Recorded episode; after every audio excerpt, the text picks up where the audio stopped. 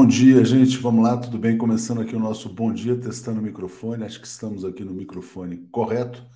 E a gente começa o Bom Dia 247, então, na quarta-feira, 17 de agosto de 2022. Começou a era Alexandre de Moraes, né? Importante, importante discurso duro em defesa do sistema eleitoral, das urnas eletrônicas, da democracia, do que ele entende como, como liberdade de expressão, que também é uma questão bastante controversa que vale a pena discutir em profundidade. Mas o que é importante é que o Bolsonaro ficou absolutamente isolado e todos torcem para que essa era de trevas, de escuridão passe rapidamente no Brasil. Então precisamos dar um crédito aí ao Alexandre de Moraes. Né? Mas sem ilusões, sem ilusões, porque evidentemente é, o Brasil vive um processo golpista, né? a gente não vive a força plena das instituições, não acredito em saída definitiva para o Brasil, sem o resgate da verdade histórica, qual seja de que o Brasil está sob um golpe de Estado desde 2016, um golpe de Estado implantado pelo capital para sugar e subtrair as riquezas nacionais, sobretudo a renda do petróleo. Né? A gente vai ter notícias sobre isso também no Bom Dia 247 de hoje. Bom dia, Thelma de Souza Ribeiro, já nos manda aqui um superchat dizendo: Bom dia, Léo. My News Café de ontem relacionou o 247 como o maior canal de disseminação da esquerda. O problema foi dizer que as notícias não têm apuração e, com isso, divulgam fake news. Cabe uma retratação. É, se você puder, Thelma, por favor, me manda esse vídeo e o trecho especificamente, porque eu realmente não assisto My News, não tenho tempo para ver. É, acredito que há uma campanha quase organizada de ataques ao 247, por quê? Porque o 247 é o canal de comunicação que defende a soberania brasileira. O que é o My News? O My News é um canal do mercado financeiro. O mercado financeiro não tem compromisso com a verdade, não tem compromisso com a verdade histórica. O mercado financeiro tem um compromisso com o lucro de curto prazo. A quem pertence o My News? O My News é da Mara Luque, jornalista que eu conheço, que me cumprimenta, sempre muito simpática tal. Mas se ela falou isso, ou se alguém do canal dela falou isso, realmente eu tenho que dizer: olha, quem é a Mara Luque na fila do pão, né, para se comparar com Tereza Cruvinel, Helena Chagas, Mário Vitor Santos, Paulo Moreira Leite, Zé Reinaldo Carvalho, Alex Sounik, tantos jornalistas que tem aqui, quer dizer, que deixam ela, enfim, quer dizer, não tem base de comparação, né? Pertence também ao Antônio Tabet, do Porta dos Fundos, né? Então, é um canal vinculado ao mercado. O mercado propagou a grande mentira histórica, a maior fake news da história do Brasil, que é a, de que a Dilma Rousseff, ex-presidente da República, cometeu pedaladas fiscais e por isso deveria ser afastada. Pergunta para alguém lá do My News se a Dilma é vítima de um golpe de Estado ou de um impeachment. Jornalista que fala em impeachment é propagador de fake news. Né? Jornalista que fala em golpe de Estado tem compromisso com a verdade histórica. Então, se ela fala em impeachment, vamos ver, fazer o teste, a prova dos nove com ela, ela é uma, propagadora, uma grande propagadora de fake news. Eu não tenho tempo para assistir, mas te peço para me mandar para a gente ver com quem está lidando, né? Porque de vez em quando a gente encontra, a pessoa vem, abraça, é simpática, dá beijinho, beijinho para cá, beijinho para lá. A gente tem que ter muito cuidado porque estamos sob ataque. Por quê? Porque a gente defende a soberania brasileira. Marcelo Lopes, a Dilma precisa passar a faixa para o Lula. Concordo, concordo com o que diz aqui seria, na verdade, na verdade, um mínimo de reparação histórica, né? Quer dizer, porque a gente tem que aguentar Michel Temer, essas figuras ali que passaram pela presidência da República, pelo amor de Deus, né? Cadu, Léo, bom dia. Curiosa mudança na valoração das pessoas. Alckmin, Gilmar, Xandão, antes adversários e hoje unidos aos progressistas para combater o fascismo que há anos parecia extinto. Eu concordo em 90% do que você disse, né? Alckmin, concordo. Gilmar, concordo em parte. Xandão, unidos aos progressistas.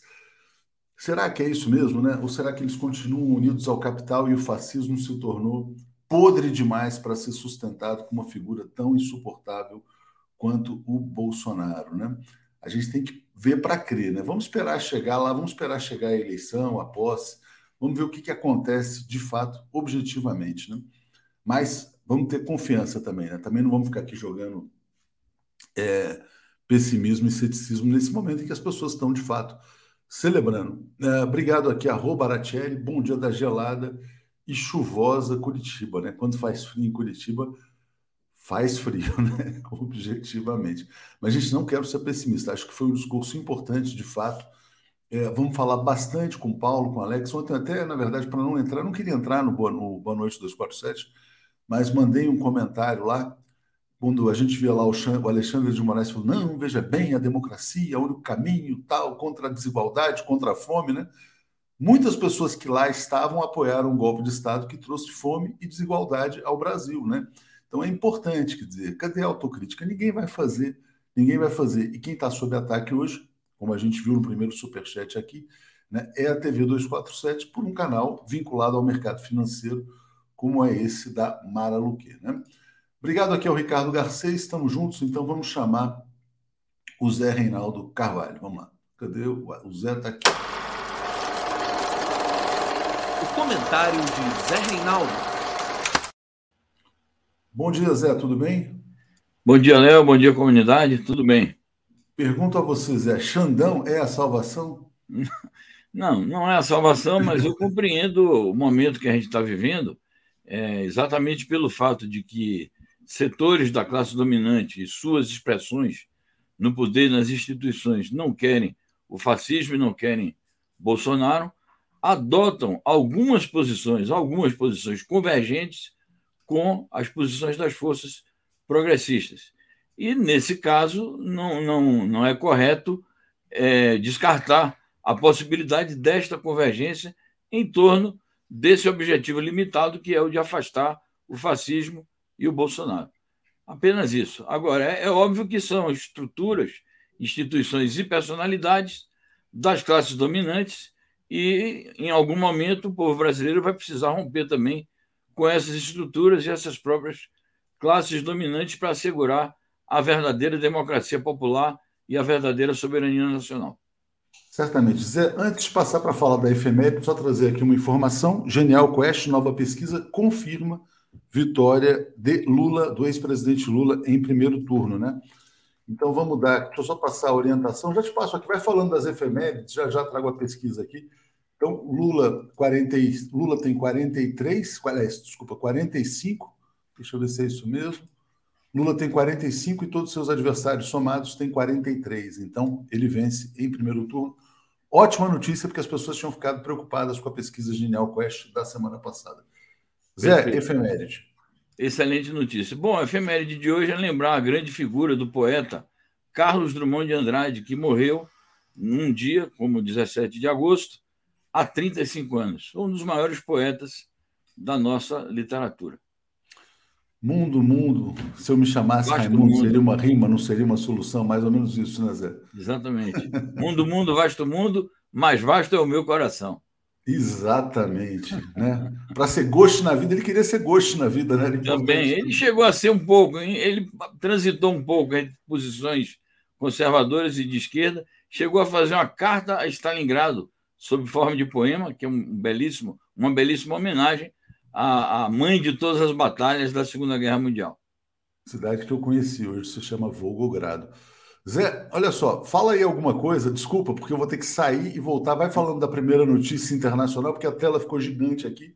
Eu vou sair dessa tela e já entro na, sequência, mas estou te ouvindo aqui. Bom, vamos ver aqui a questão internacional. É, eu queria destacar é, a crise econômica é, profunda é, no Reino Unido, onde a inflação superou a marca dos 10 pontos percentuais, é, já se prevê uma recessão na economia britânica, os preços dos alimentos estão disparando, as contas de energia também disparando, e já se prevê uma crise política, porque os dois concorrentes principais ao cargo de primeiro-ministro, que são do Partido Conservador, não têm soluções viáveis.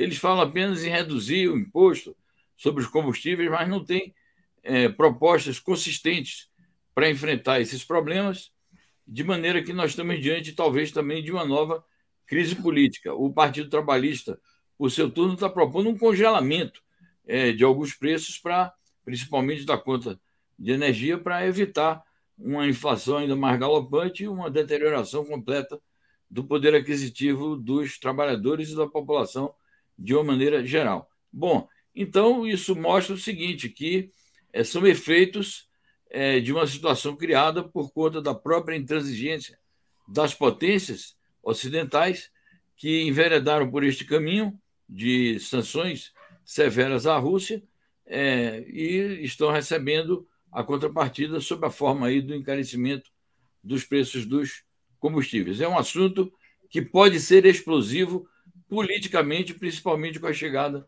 do inverno europeu daqui a poucos meses.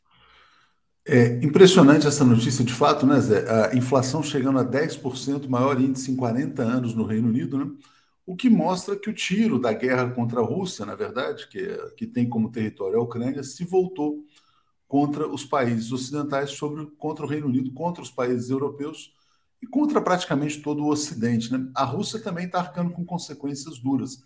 Eu vou botar na tela agora, Zé, a notícia sobre a Rússia.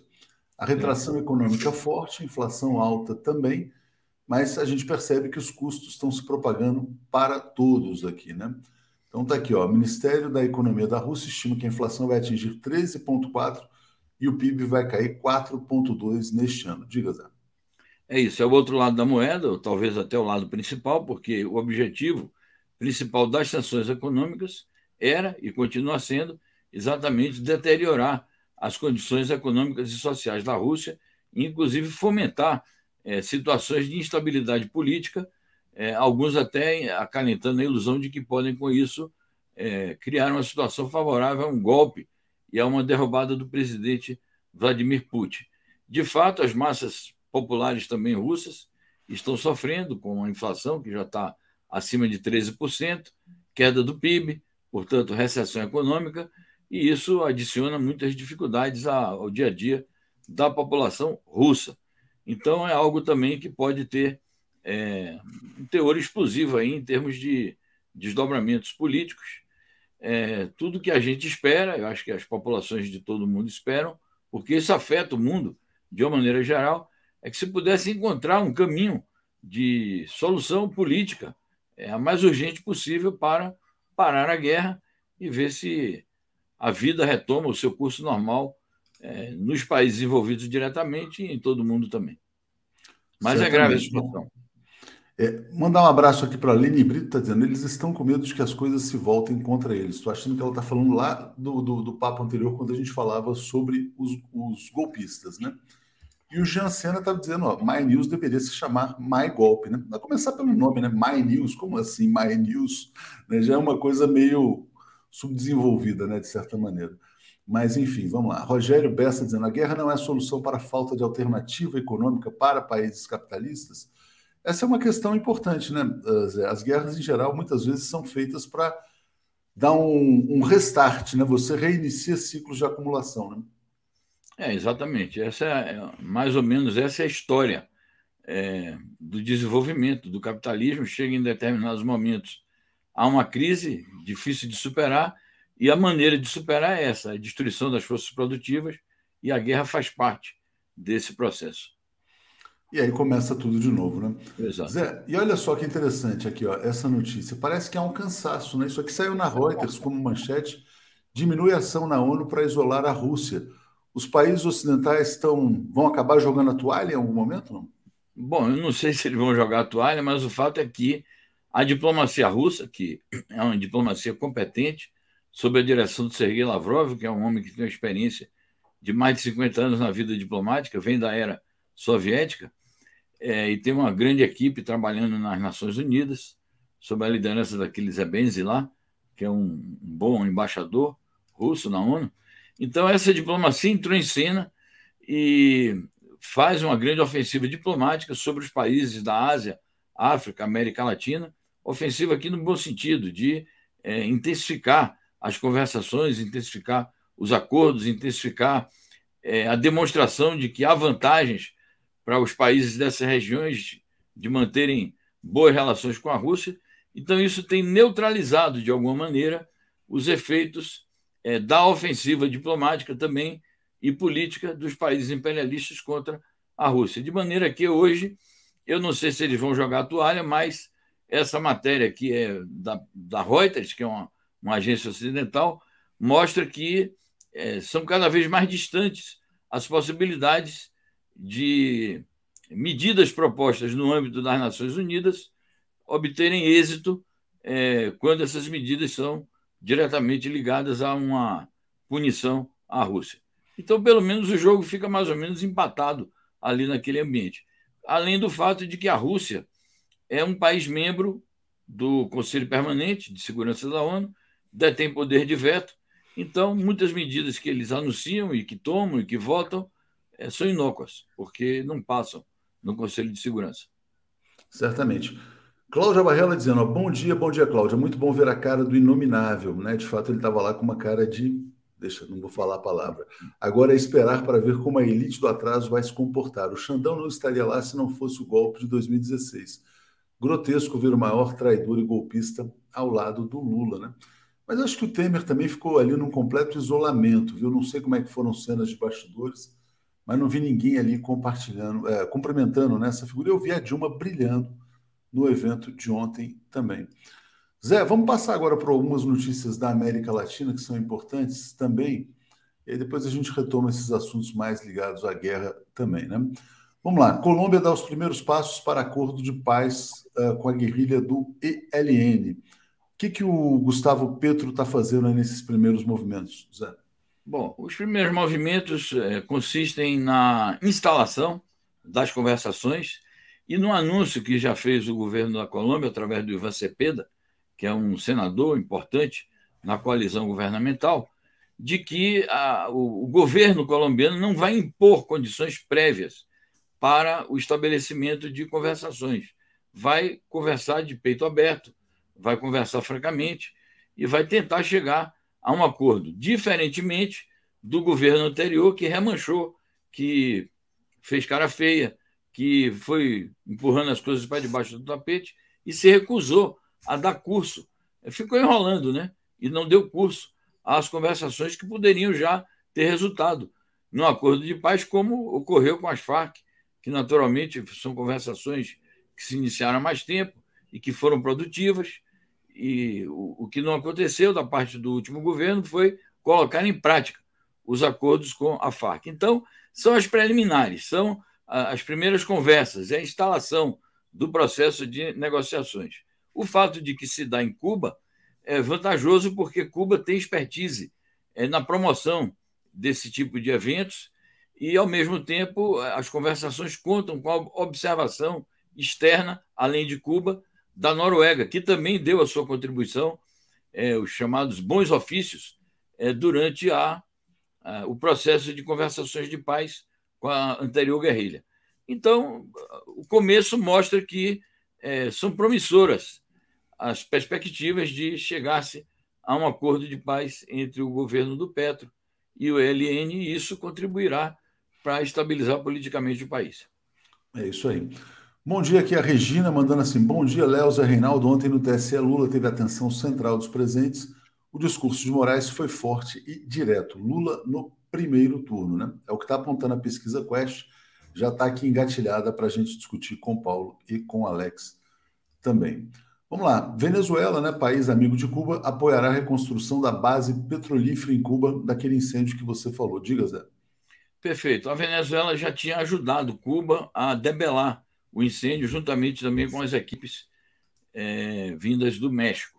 E foi um grande êxito e uma grande demonstração de solidariedade internacionalista entre esses dois países e Cuba. Agora, o Nicolás Maduro, presidente da Venezuela, numa solenidade em que ele estava com os bombeiros que vieram, que estavam em Cuba e que retornaram ao país, anunciou que a, a Venezuela vai ajudar Cuba na reconstrução do, dessa base petrolífera, desses é, supertanques de combustíveis, e já deu ordens ao ministro é, da Energia e ao presidente da PDVSA, que é a estatal venezuelana de petróleo, para tomar as medidas pertinentes aí, é, a esse processo de ajuda à Venezuela, a Cuba.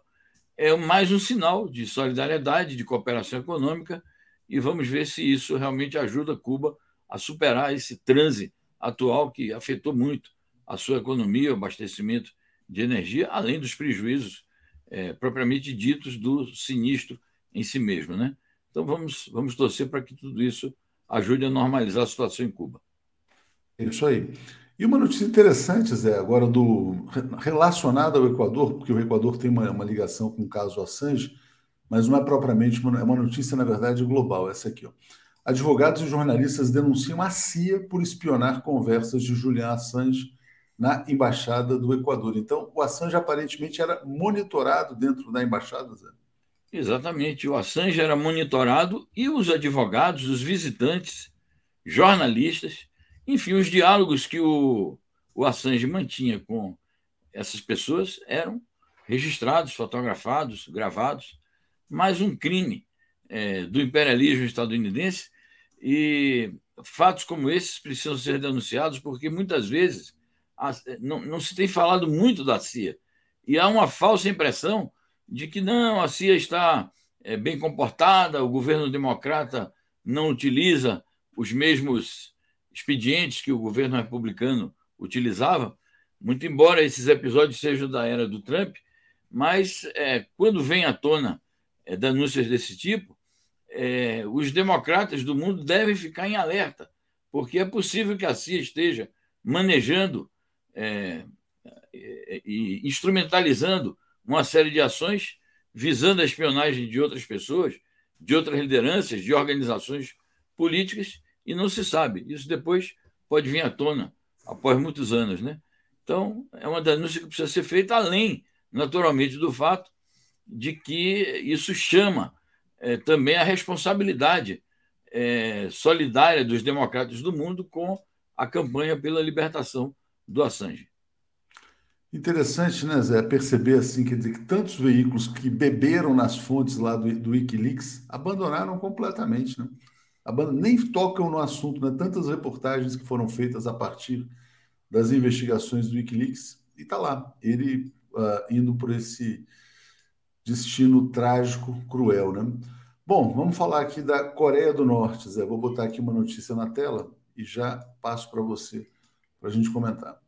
Coreia do Norte dispara dois mísseis de cruzeiro no Mar Amarelo, segundo relatos. O que está acontecendo por lá? Muito bem, eu vou aproveitar é, o comentário dessa notícia e comentar. Passou aqui rapidinho na tela o comentário de um internauta é, questionando sobre um, um teste de míssil intercontinental feito pelos Estados Unidos, perguntando se isso é fato. É fato, aconteceu há, pouco, há poucos dias. Então, aproveito para comentar isso, que os Estados Unidos estão também fazendo as suas provas.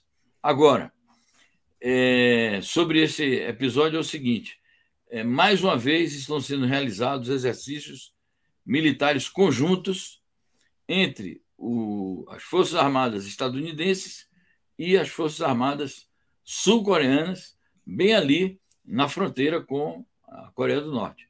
Toda vez que acontecem esses exercícios militares conjuntos ali, a Coreia do Norte se sente ameaçada e reage, às vezes, sob a forma de comunicados, às vezes sob a forma de mobilização das suas tropas, colocando as suas tropas de prontidão, e às vezes com testes de mísseis nucleares.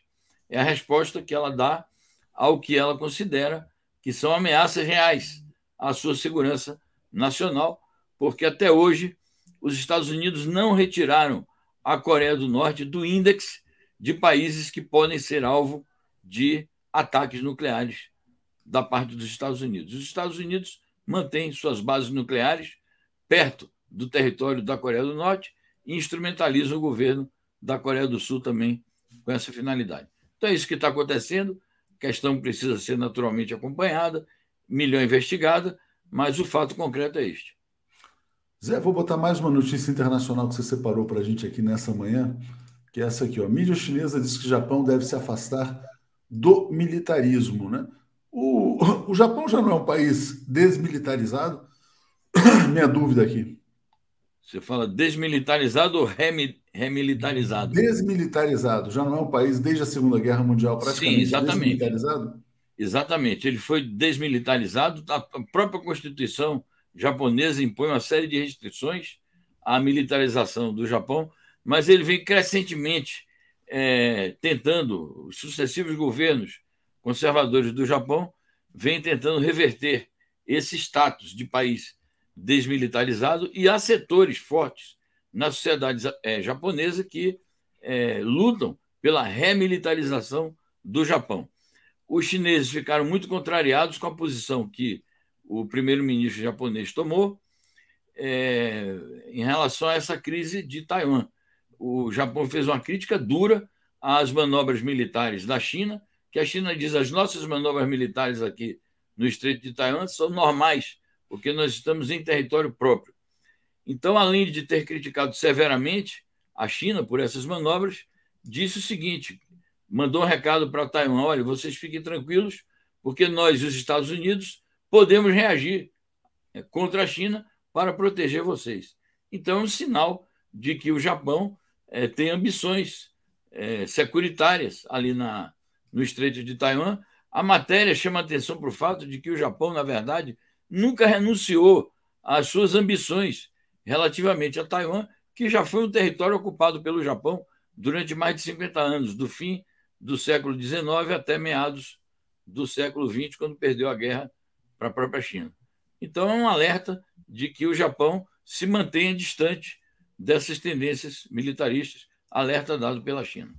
É, e o Anderson aqui confirmando né, que o Japão está comprando armas. Zé, e hoje, às 10 horas da manhã, o que, que você nos reserva aqui?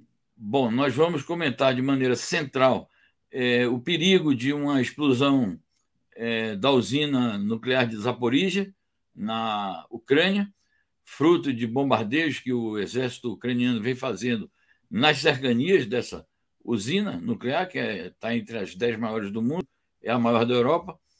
É, e, ao mesmo tempo, vamos comentar em detalhes o discurso. Nós falamos sobre isso aqui ontem, um discurso que o presidente Putin fez numa conferência sobre segurança na Rússia, em que ele aborda não só os problemas da guerra da Ucrânia, mas uma série de problemas globais relacionados com a atual política é, belicista e expansionista do imperialismo estadunidense.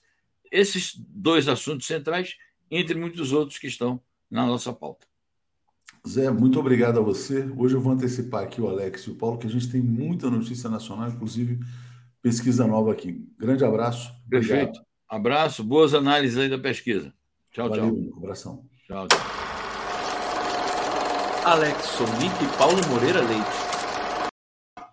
Bom dia, Paulo Moreira Leite, tudo bem? Bom dia, tudo bem, Atucho? Bom dia a todos. Alex estava aqui na sala de espera, aí caiu, acho que deve ter caído a conexão dele, ele deve estar voltando em instantes. Já estou aqui com a, com a matéria da pesquisa, acabou de sair, Paulo, notícia importante, vamos botar aqui, Quest agosto 2022. Vamos só ver aqui rapidamente aqui a metodologia, né? 11 a 14 de agosto, então foi até poucos dias atrás, é, duas mil entrevistas, margem de erro de dois pontos percentuais. O Lula está vencendo em primeiro turno, 45 a 43, pode estar 47 a 41 ou pode estar 43 a 45 invertido, está na margem de erro, mas está ganhando, né? Vamos ver aqui já no. Aqui, o Alex está aqui. Bom dia, Alex, tudo bem? Alex? Ah, tá botando fone. Bom dia, Alex, tudo bem? De novo entrando antes do horário, 7h28. É, é, é. Muito bem. Alex vai reclamar na direção. Né? Bom dia, Léo. Bom dia, Paulo. Bom, bom, dia. Bom dia. Vamos lá, eu quero chegar aqui nas eleições já, primeiro turno, cenário estimulado. É. Ó, nada mudou, viu? A única coisa que está mudando é que o Ciro está desinflando um pouquinho, né? E está ficando realmente mais possível a vitória em primeiro turno, né? Então está aqui 45 Lula, 33 Bolsonaro, 6 Ciro e 3 Simone Tebet. Diga, Paulo. Olha, exatamente. É a confirmação de que o quadro uh, da eleição desenha uma afirmação da liderança do Lula.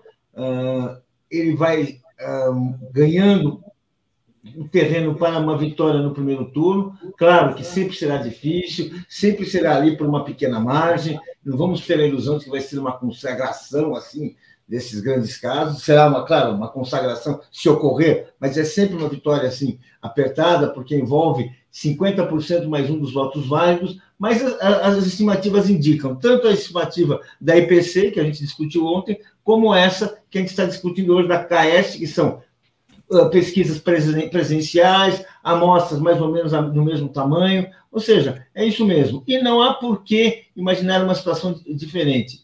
Enquanto o Lula tem uma memória, traz uma memória de um presidente que realizou, que beneficiou a maioria dos brasileiros, o Bolsonaro é julgado pela maioria dos brasileiros como um presidente ruim. Desaprovam seu governo. Os dados da, da IPC são mais de 50%, ou seja, ninguém consegue se reeleger com mais de 50%. Eu não vi assim exatamente o número, mas também altíssimo o número na, na Caeste, ou seja, o Bolsonaro está complicado. Essas medidas que ele tem tomado, esperando reanimar os eleitores, não estão surtindo efeito, não, enfim. Até o momento, o quadro é muito a favor do Lula, mas eu digo até o momento. Podem ocorrer mudanças, a eleição é 2 de outubro, ou seja, temos mais de um mês pela frente, e realmente, mas a situação agora é essa. Alex Sonic, uh, pesquisa estável, né? Nada, quase nenhuma mudança, mas a sua primeira impressão desses números divulgados agora cedo pela Quest? Muito parecido com a pesquisa de ontem do IPEC. Né? Embora não se, não se possa comparar duas pesquisas, mas você vê que os números são muito parecidos. Inclusive, essa, eh, esses candidatos que não pontuam. Né? Vera Lúcia, Felipe Dávila, Imael, Sônia Sofia Manzano, Sora Traiatronica, né? todo mundo com zero. Então, mais uma vez, é, é a mesma observação que eu faço a respeito do IPEC. Então, nessa, nessa configuração, de fato, o Lula vence o primeiro turno. Agora, é, Felipe Dávila vai ter zero, Soraya Tronic vai ter zero. Então, né, esse zero, essa não pontuação de vários candidatos né, dificilmente se reproduz nas urnas. Né? Eles vão ter um pouquinho, porque tem os militantes e etc, etc. A Soraya Tronic vai ter um tempo imenso na televisão, né? então é uma, é, uma, é uma pesquisa que, é claro, está mostrando, evidente, você soma ali, não é? primeiro turno. Só que tem, de novo, seis candidatos. Dessa vez nem a Vera Lúcia pontua, porque no, no IPEC de ontem, a Vera Lúcia pontuava com 1%. 1%. É, Aqui, somando todos lá. Ninguém esses, pontua, né? Quando, som, quando, se somam todos esses candidatos, é, tem 1% somando todos eles. Espera, estou botando a tela errada. É, e o voto definitivo para 65% dos eleitores. Né? Curiosamente, também dá o mesmo número do IPEC. O Lula tem 51,7% dos votos válidos. Né? Muito parecido. Mas vamos falar do Xandão. O Xandão é o tema do momento aqui, né? Porque essa pesquisa realmente é muito parecida com a outra, com a anterior. Só agradecer aqui a Maria dos Anjos chegando como assinante. É... E o Nilson de Barros Abreu está dizendo: como vai agir agora o Franjinha, o general da defesa, diante da fala do Xandão? Eu acompanhei o debate de vocês ontem no Boa Noite, vi que teve pontos ali de divergência, pontos também de celebração. Paulo, agora já, vamos dizer assim, depois de dormir e ler os jornais, avaliar, quer dizer, como é que você avalia a fala do Alexandre de Moraes? Olha, a fala do Alexandre de Moraes foi muito importante no sentido de afirmar afirmar corretamente o grande ponto em discussão na campanha, que é a urna eletrônica. Foi muito importante essa afirmação, ele, ele disse, repetiu, deixou claro, clara a prioridade que ele tem, a importância que ninguém pode questionar a urna eletrônica. Ah, então, eu acho que isso aí é uma, é uma, uma atitude assim que uh, importante para uma eleição que, vamos dizer assim, uh, estava está caminhando na qual o presidente, o Bolsonaro, tudo que ele pretende é questionar os resultados caso ele não seja o vitorioso, coisa que parece cada vez mais difícil. Agora, há uma notícia que é preocupante. Ontem, no apagar das luzes da gestão Faquim, que é o antecessor do, do, do, Alexandre Moraes, foram, foram autorizadas, foi formada e autorizada o trabalho de uma comissão de militares que vão participar também, vão apurar, investigar a, a, a, a apuração. Ou seja, é um sinal de alerta.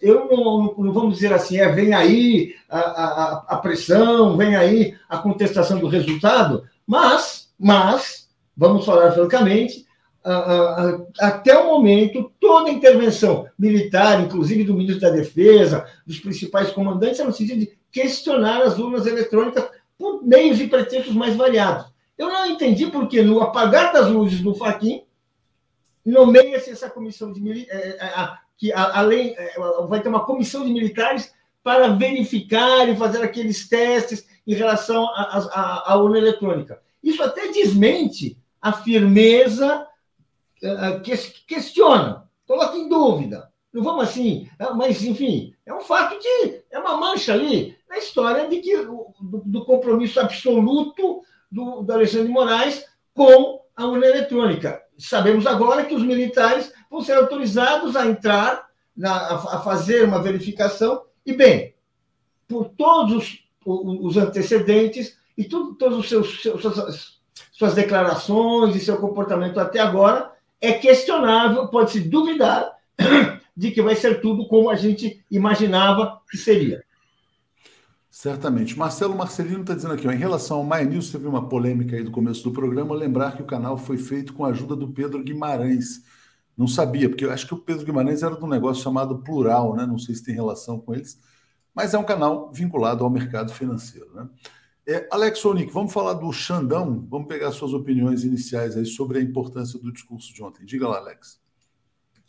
Foi uma segunda carta pela democracia, né? Foi um impacto é, o impacto não foi só o que ele falou, porque ele, na verdade, ele reafirmou o que já tem falado, dessa vez com o presidente do TSE.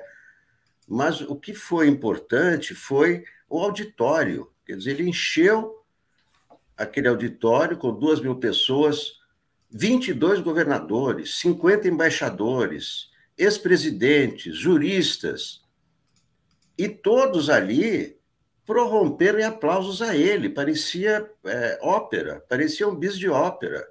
Aplausos demorados ao Alexandre de Moraes e o Bolsonaro ali, não é? Quieto ouvindo. Então, esse formato aqui foi incrível, porque Bolsonaro ficou ali isolado, era uma ilha de, de, é, é de golpismo cercada de democratas por todos os lados. Então foi incrível isso, e ele ali parado, sem aplaudir, sem ação, né? Então, achei essa cerimônia maravilhosa, muito forte, de um impacto imenso, é, é, exaltação às urnas eletrônicas o tempo todo, não só do Alexandre de Moraes, mas de todos os oradores, é, e um, um recado importante para o 7 de setembro, porque o que disse o Alexandre de Moraes é que atos antidemocráticos também estão na lista das punições. Quer dizer, atos como esse que o Bolsonaro está convocando para 7 de setembro, com ataques ao STF, com ataque às urnas, serão considerados para punição e punição do candidato punição do candidato. Então, o que vai acontecer no dia 7 de setembro? O Bolsonaro vai abortar o, 7 de setembro golpista com ataques ao Estado Democrático de Direito? Né? É, ou, ou, ou, ou, ele vai, ou ele vai é, correr o risco de ser punido. E é, é, o que tem acontecido até agora é que o Alexandre de Moraes não é aquele ministro que ameaça e não faz, ele faz. Né? É importante você ter colocado isso, Alex, porque de fato há uma grande incógnita. Né? O Alexandre de Moraes está dizendo a justiça eleitoral será rápida e implacável. Né? A gente dá uma matéria que foi publicada na Mônica Bergamo, ela dizendo o seguinte: que o Bolsonaro pode, afro, pode afrouxar, pode arregar no 7 de setembro, até porque tem pesquisas mostrando que o eleitor está de saco cheio dessa história, não quer saber de golpismo, etc. e tal. Então pode ser que ele recue. Mas né, quem conhece o Bolsonaro diz que ele não tem o famoso chip da moderação, então ele pode radicalizar ainda mais. É, Paulo Moreira Leite, como é que você avalia que ele vai reagir diante disso? Ele está acuado nas pesquisas, só trazendo também duas informações que eu vi agora da pesquisa Quest. O Bolsonaro cresceu um pouquinho mais nos evangélicos, né? mas ele aumentou a diferença do Lula para o Bolsonaro entre as pessoas que recebem o auxílio. Então, o que acontece? Quer dizer, quem está recebendo o auxílio não está se deixando vender para o pro, pro, pro capeta aí, né? Então, agora está tá colocada essa questão. O, Bolsonaro, o Alexandre de Moraes está dizendo, nós seremos rápidos e implacáveis, e o cara está indo para esse 7 de setembro. Eu não consigo ver esse cara moderando, né? mas pode ser que modere, como está dizendo aqui a, Mônica Bergamo. Diga, Paulo. Bem, eu também não consigo ver. Eu não consigo. É evidente eu acho que ele. Uh, o que pode levar a uma autocontenção do Bolsonaro é a possibilidade de uma, de uma não só de uma derrota, mas eu não vejo, não. Eu, eu Para mim, o Bolsonaro ele, ele será uma ameaça à democracia, será uma, um movimento uh, de, de perturbação da democracia enquanto ele estiver no poder. Claro que, na medida em que ele vai tendo cada vez menos apoio popular, em que as chances de uma derrota se tornem claras, essa, essa, essa condição pode mudar, porque fica a sociedade brasileira começa a, a, dar sinais de cansaço do Bolsonaro. Agora, eu queria falar de uma coisa que nós começamos a conversar ontem, que eu acho que a gente tem elementos que a gente não, não tratou, que foi a discussão, aquela coisa do, do aquela promessa do Alexandre de Moraes, claramente contra fake news, de proibir fake news. E, enfim, é um debate que acho que a gente precisa fazer e que não está terminado, não. Uh, só para lembrar, uh, o primeiro grande caso de fake news foi aquele juiz do tribunal, que está até hoje no, no TSE, que proibiu aquela manifestação do Pablo Vittar. Lembra aquela manifestação no Festival Lollapalooza?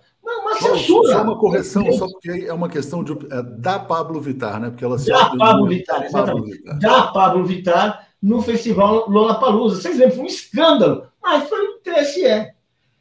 O, o próprio Lula, o próprio programa do Partido dos Trabalhadores teve uma, ah, uma, uma, uma, uma posição de censura do mesmo juiz Raul Araújo do TSE que quer obrigar o Partido dos Trabalhadores a cortar o trecho de, do pronunciamento do Lula em que ele fala do genocídio de Bolsonaro ou, proib, ou vetar esse vídeo. Ou seja, é aquela discussão que eu acho que a gente tem que fazer de uma forma madura, entendendo que, bem, numa democracia, uh, uh, você proibir, por exemplo, que o Lula fale em genocídio, você está proibindo o quê? Você está falando do quê? Num país onde morreram 7 mil pessoas? Você está ofendendo, defendendo a ordem, defendendo a democracia. Quase 700 mil, quase 700 mil. É, 600 mil, é isso? Uh, uh, uh, mil pessoas, enfim. Está, estamos falando de quê? Liberdade de expressão ou estamos falando de alguém que está querendo a, a, proteger, que protege uma autoridade? Ou, como dizem vários juristas, está querendo orientar e dirigir o debate político? Essa é a questão aqui que está, exatamente. Vetar palavras, essa censura ao Lula, que é a palavra genocida, pode truncar o debate político, porque a questão do genocídio está ligada à pandemia.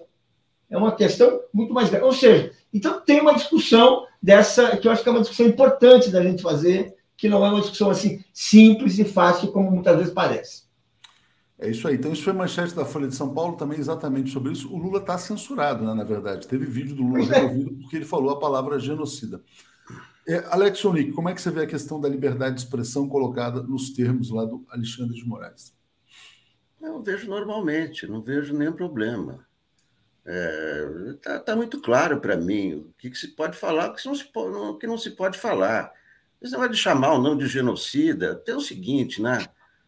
É chamar de censura isso, eu não sei, chamar de censura. Não é censura, eu não sei por quê, quer dizer, é, se você for ver o termo genocida, não se aplica, é só isso, é uma coisa simples, não tem nada de. É, o genocídio você vê no dicionário que é genocídio. Então, se quiser chamar de genocida, como por exemplo, aqui no Brasil virou mania, é, no, aí no campo do futebol, eu estou falando de coisa assim, é, vira um consenso. Então, é, o Brasil é pentacampeão do mundo porque ganhou cinco Copas do Mundo. Não, pentacampeão é quem ganha cinco Copas seguidas, que não foi o caso do Brasil, mas não é? virou, não, o Brasil é pentacampeão, agora vamos. Então as pessoas ficam usando as palavras de forma errada. Então não se trata de censura, se trata de usar os termos corretos. Ah, o cara não comprou vacina, certo. O cara é negacionista, certo. O cara não cuidou da saúde da população, certo. O cara não deu oxigênio, certo. Agora, não é caso de genocídio, é só isso. Quer dizer, trate de uma palavra, não vejo nenhum bicho de sete cabeças, ó, oh, estão punindo o Lula.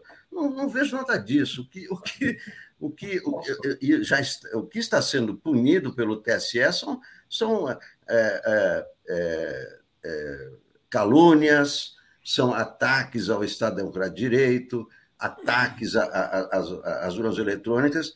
E, e, o seguinte: hoje há notícias de várias impugnações. O César Maia está sendo impugnado como vice do Freixo por improbidade. O vice do Garcia, aqui em São Paulo, está sendo impugnado. O Eduardo Cunha está sendo impugnado. Então, eu acho que está tudo correndo normalmente. Eu não vejo nenhum escândalo assim, ah, os militares estão lá não, os militares querem fiscalizar, tá bom, fiscaliza. Uma coisa é fiscalizar, você quer. Está tudo aberto, para todos os partidos vão fiscalizar, quer dizer, não vejo nenhum problema. Eu, eu, eu realmente fiquei, é, fiquei muito contente com a, a cerimônia de ontem, a declaração do Lula, né, ali a Dilma, todos os presidentes, quer dizer, foi. O Bolsonaro foi enquadrado ontem. Ele e o filho dele ali né? porque a claque do Bolsonaro não foi convidada. E quando a claque do Bolsonaro não é convidada, ele, ele vira um estranho no ninho. Né? Alex, eu faço questão de destacar aqui o, o, o comentário do Rubem Júnior, que está dizendo aqui, Alex, certíssimo, para também ler o comentário que vem na sequência, só para dizer que a gente está aqui na linha democrática, respeitosamente aqui, trazendo todas as opiniões. Então, uh, o Luiz Pisolo está dizendo, Alex, você está sendo relações públicas do TSE, né? O Alistaker está dizendo: imagina, Alex, chamar de censura o que é censura. Luciane Pinto, ele praticou genocídio quando abriu espaço para o morticínio dos indígenas. Isso é genocídio. Na pandemia foi crime contra a humanidade. Né? Thais Neves está dizendo: uh, o genocida matou com método os índios brasileiros. Pedro Antônio Cândido, pela postura de ontem, o capitão não vai moderar. Miriam Pereira Ramos, frase do dia: se tem alguém possuído pelo demônio, é você, isso mesmo. Lula tem que se defender, mostrar que não tem medo. Cláudio Garcia, vocês acham que o Xandão tem projeto presidencial para 2026? Olha, a ambição humana é ilimitada, né? Então não dá para saber. É possível, é possível que ele queira se colocar como um homem da nova direita brasileira, porque a direita está liquidada, né? O PSDB acabou, ele pode ser esse personagem. Cadu Lacerda, não aplaudir do Bozo revelou todo o seu desgosto. É, Júlio Nogueira, um defensor da democracia liberal pode ser nosso herói? Nilson Abreu, faquinha é nosso, está dizendo aqui. Rita de Cássia, dia 22 de agosto, grande panelaço durante a entrevista do Inominável na Globo. Já tinha lido esse aqui também. Cláudia Mortari, Léo, convide os candidatos à chapa majoritária. Vamos começar a convidar os candidatos, sim. Nem todos vêm, né? Todo mundo com um monte de entrevista para dar, mas a gente vai fazer o possível, né? E o Mark fez aqui também um comentário lá de trás, né? Que os maiores bancos dos Estados Unidos voltaram a negociar com rublos. Eu queria falar rapidamente só sobre essa questão da liberdade de expressão, objetivamente, né? TV 247 está sob censura, não pode falar sobre o episódio de Juiz de Fora. O ex-presidente Lula não pode falar genocídio. O Partido da Causa Operária foi censurado. O Alexandre de Moraes não eliminou algumas postagens, eliminou toda a conta de um partido político nas redes sociais. Então, essa questão da liberdade de expressão, quem define o que pode ser dito e o que não pode ser dito, é bastante complicado, porque a gente está vendo as consequências e estamos sentindo na prática aqui muito difícil é, enfrentar esse arbítrio, né? Vou botar aqui só sobre essa questão que o Alex mencionou também. Olha que interessante, né? O Lula elogiou de fato o discurso do Alexandre de Moraes. Foi a confirmação da democracia nesse país. Por quê? Porque o Lula é um candidato que está tá tentando, todos esperamos que ele consiga chegar à presidência pelo caminho das instituições. Eu vou só colocar aqui o tweet do Breno Altman para botar polêmica nessa história aqui, Paulo que também é muito interessante o que ele fala. Posse de Moraes foi um triste retrato do país da conciliação eterna. A frase do Breno é essa aqui, ó. A posse de Alexandre propiciou um retrato triste do país da conciliação eterna, no qual os de baixo nunca tiveram força e vontade para rupturas. Na mesma cerimônia cabe todo mundo em estado de júbilo, algozes e vítimas, golpistas e golpeados, velhacos e justos, né? eu não tenho como também discordar do Breno Altman nessa fala aqui. Então, tudo é muito complicado nessa hora, mas estamos aí tentando encontrar uma saída desse túnel. Diga, Paulo. Não, só um acréscimo a tudo isso que o Breno Altman afirmou, tem que lembrar: no fim, fica, os militares vão examinar as urnas eletrônicas. Portanto, nós vamos estar à espera de um veredito dos, dos, dos oficiais que vão examinar as urnas eletrônicas. Ou seja, é, Pode estar tudo resolvido, pode ser uma pura formalidade, ou pode ser um atalho para criar aquilo que a gente sempre temia, que a gente sempre denunciou. Essa é uma questão séria, importante, que o discurso do, do, do Alexandre Moraes não apaga. É, Alex, é, eu, teve várias pessoas aqui que fizeram comentários assim sobre a sua, a sua fala lá também, essa questão do TSE, da censura tal. Tem divergências. Então, passo para você falar sobre isso. De fato, o Lula está hum, apoiando, ele quer ser presidente dentro do jogo institucional, e todos nós queremos que isso aconteça. Mas também tem um excesso de conciliação. Então, passo para você falar a respeito disso. Diga lá. Alex. Não, não acho nada disso. Não concordo com o Breno Alto, não concordo com esse negócio. Ah, mas o povo, onde está o povo? Isso aí, olha, nós estamos em outro momento momento de derrotar Bolsonaro, momento de derrotar uma possibilidade de ditadura.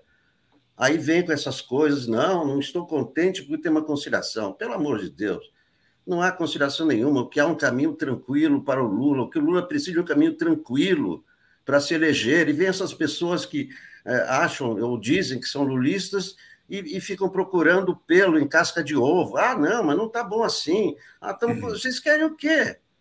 Vocês querem o quê? Conciliar o quê? Vocês querem que, que, que, que continue o conflito? Vocês querem que o, o Bolsonaro seja eleito? Isso é um absurdo. Não, um absurdo não, Alex, total. Isso, né? Olha, se, se as pessoas estão dizendo que eu sou porta-voz do TSE, beleza, eu acho que tem que ter toda, todo o poder ao TSE, não se pode confundir o que diz o TSE, o que diz o YouTube.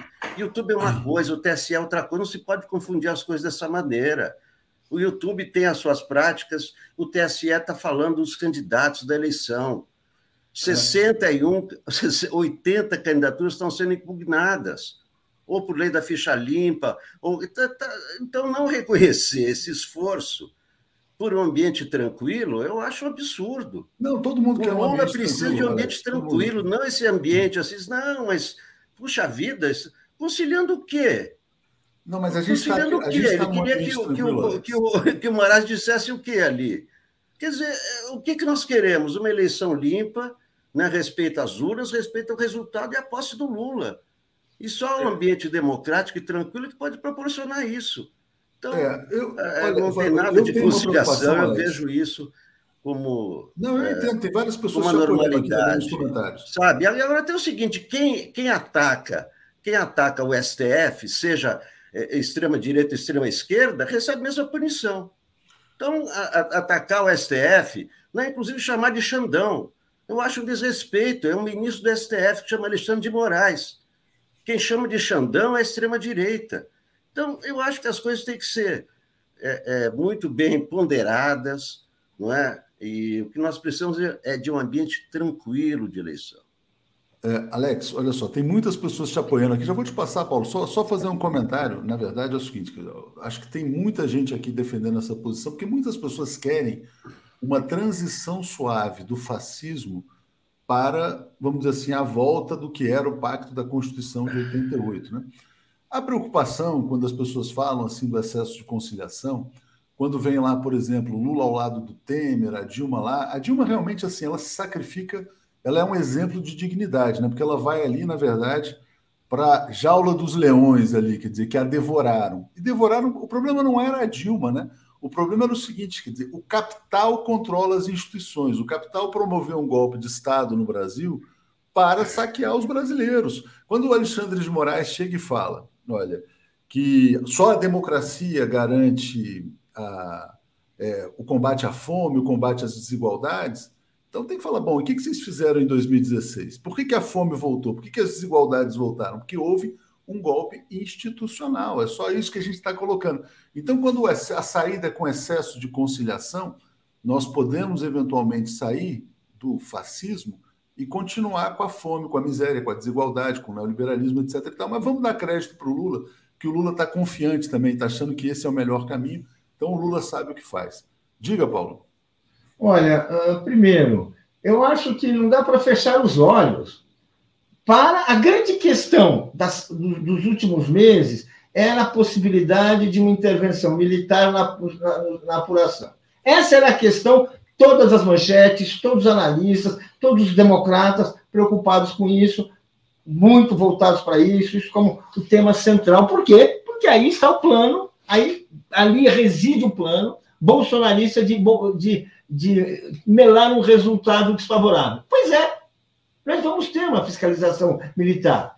Ou seja, O, como ela vai ser, não sabemos, mas aquilo que se havia, que estava certo, os militares não têm o que dizer sobre o processo de apuração, não têm o que dizer sobre a, sobre a, votação no Brasil, vai acontecer. Ou seja, então, já temos um problema temos um problema assim que eu acho sério, não adianta. E, e, e, é muito bom a gente uh, ter espírito pacificador, é muito bom ter o espírito de negociação, mas agora assim, não vamos, não, assim, não vamos fechar os olhos com a peneira, porque a gente fechou os olhos com a peneira tantas vezes, Alex. Tantas vezes a gente fechou os olhos com a peneira, sabe? Em 2016 as pessoas fecharam os olhos com a peneira. Quando estava claro que a Lava Jato era uma operação política, fechamos os olhos com a peneira, porque afinal não existem problemas de corrupção. Por que, que não vai se punir um pouco a corrupção? Fechamos os olhos com a peneira. Em vários momentos a gente fechamos os olhos e, e, e, com a peneira. E daí a gente viu, ficou passando tudo. Ficou passando tudo. E veio um golpe, e veio o preparativo de um golpe, e veio a prisão do Lula. Ou seja, tiramos uma presidente e em seguida impedimos a candidatura na eleição seguinte, ou seja, desrespeitando duas vezes, em tempo recorde, a soberania popular. Tudo, e tudo assim. Porque, olha, vamos vendo, porque é assim. Ou seja, não. E tudo isso, Paulo, tudo isso porque as instituições estavam funcionando, né? É, era isso que estava acontecendo. É o que dizia, é o que dizia, não, está funcionando, não vamos atrapalhar. Mas, enfim, agora as instituições querem mudar de rota, vamos torcer para que elas mudem na direção correta. Deixa eu só ler vários comentários aqui tem muita coisa interessante, né? O Zé o Zé está dizendo aqui, ó. Chamar o Lula de ladrão pode. Pois é, não teve nenhum vídeo do Bolsonaro retirado por chamar o Lula de ladrão, né? Essa é uma questão. E o Lula teve vídeo removido por chamar de genocida, né? É, Euclides, é censura, não dá para escrever nada na rede, né? Miriam, é um genocida endemoniado, tem que ser dito. Érico Vieira, aqui na Bahia vai dar PT de novo, novo Lula e Jerônimo, né? É, Silvia Maria, então a Michelle pode falar toda hora, a todo momento, que Lula vai mandar fechar igrejas? Se o TSE vai ser rápido e implacável, vai mandar remover os vídeos da Michelle? Vai mandar remover os posts? Porque ele não vai fechar igrejas, né? Essa é uma questão. Tem, então, os testes estão aí, a, a oportunidade está colocada. Thaís Neves, pode chamar Lula de ladrão? Então, vamos ver. Algum vídeo em que alguém chama Lula de ladrão já foi removido? Luiz Pisolo, Léo, a espada está descendo na nossa cabeça. Isso é fato. Né? O ataque está muito pesado. Né? Muito maior do que a gente pode dizer aqui publicamente. Leila Matos, não confio na Quest, é uma pesquisa muito questionável. Começou com uma, uma metodologia séria, mas mudou, está tentando se redimir agora. Né? Clemente está nos apoiando, a Thaís está dizendo, excesso de conciliação sim, não dá certo. Cadu Lacerda, começou na Espanha em 37 essa capacidade da esquerda brigar entre si na trincheira. Depois todos são fuzilados juntos pelos fascistas do Franco, né? Então importante alerta do Cadu também. Alex, eu não tenho como não botar essa notícia aqui, porque uh, e queria mudar um pouco desse debate, porque tem muito a se falar ainda sobre TSE e a gente vai falar nos próximos dias. Mas eu fiquei estarrecido com essa declaração do Tarcísio Freitas na sabatina aos veículos de comunicação do Grupo Globo. Né? São Paulo, todo mundo sabe, é uma cidade acolhedora. Né? Eu nasci em Brasília e eu estou aqui, quer dizer, virei, consegui fazer minha vida numa cidade aberta, que é a cidade de São Paulo. O Alex é ucraniano, ele se fez na cidade de São Paulo. São Paulo é uma cidade que tem preconceito com nordestino, com sulista, com, com nada, né? Agora, o cara vir aqui a São Paulo e falar precisou chamar o cara de fora para resolver, eu achei de uma petulância esse Tarcísio. Pelo amor de quem ele acha que é, né, Alex? Pelo amor, assim, eu estou indignado, cara, mas eu passo para você. é, essa, essa é uma das frases que derrubam um candidato, né? Essa é, é uma frase que diz, ah, eu precisou, quer dizer, vocês nunca resolveram nada, vocês são os bostas. Vocês são os né? bostas, ele está dizendo para o Paulista. né? O Estado é, de São Paulo é o maior de todos, é o Estado mais industrial, que tem mais eleitores, o que tem mais oportunidades. Por que, que tem tanta gente no Brasil daqui? Porque aqui estão as oportunidades. Né? Então, é um discurso que, olha, foi foi não, não, é, não é apenas um equívoco, isso aí é uma grande é, é, um grande erro, isso é absurdo, isso realmente pode mexer com o brilho dos paulistas. Ah, quer dizer que uh, ninguém resolveu nada, você que não é daqui. Não, e, e, e, e é, a, a estupidez de falar, de frisar que ele é de fora. Não, eu sou de fora, então, que é isso que nós não queremos.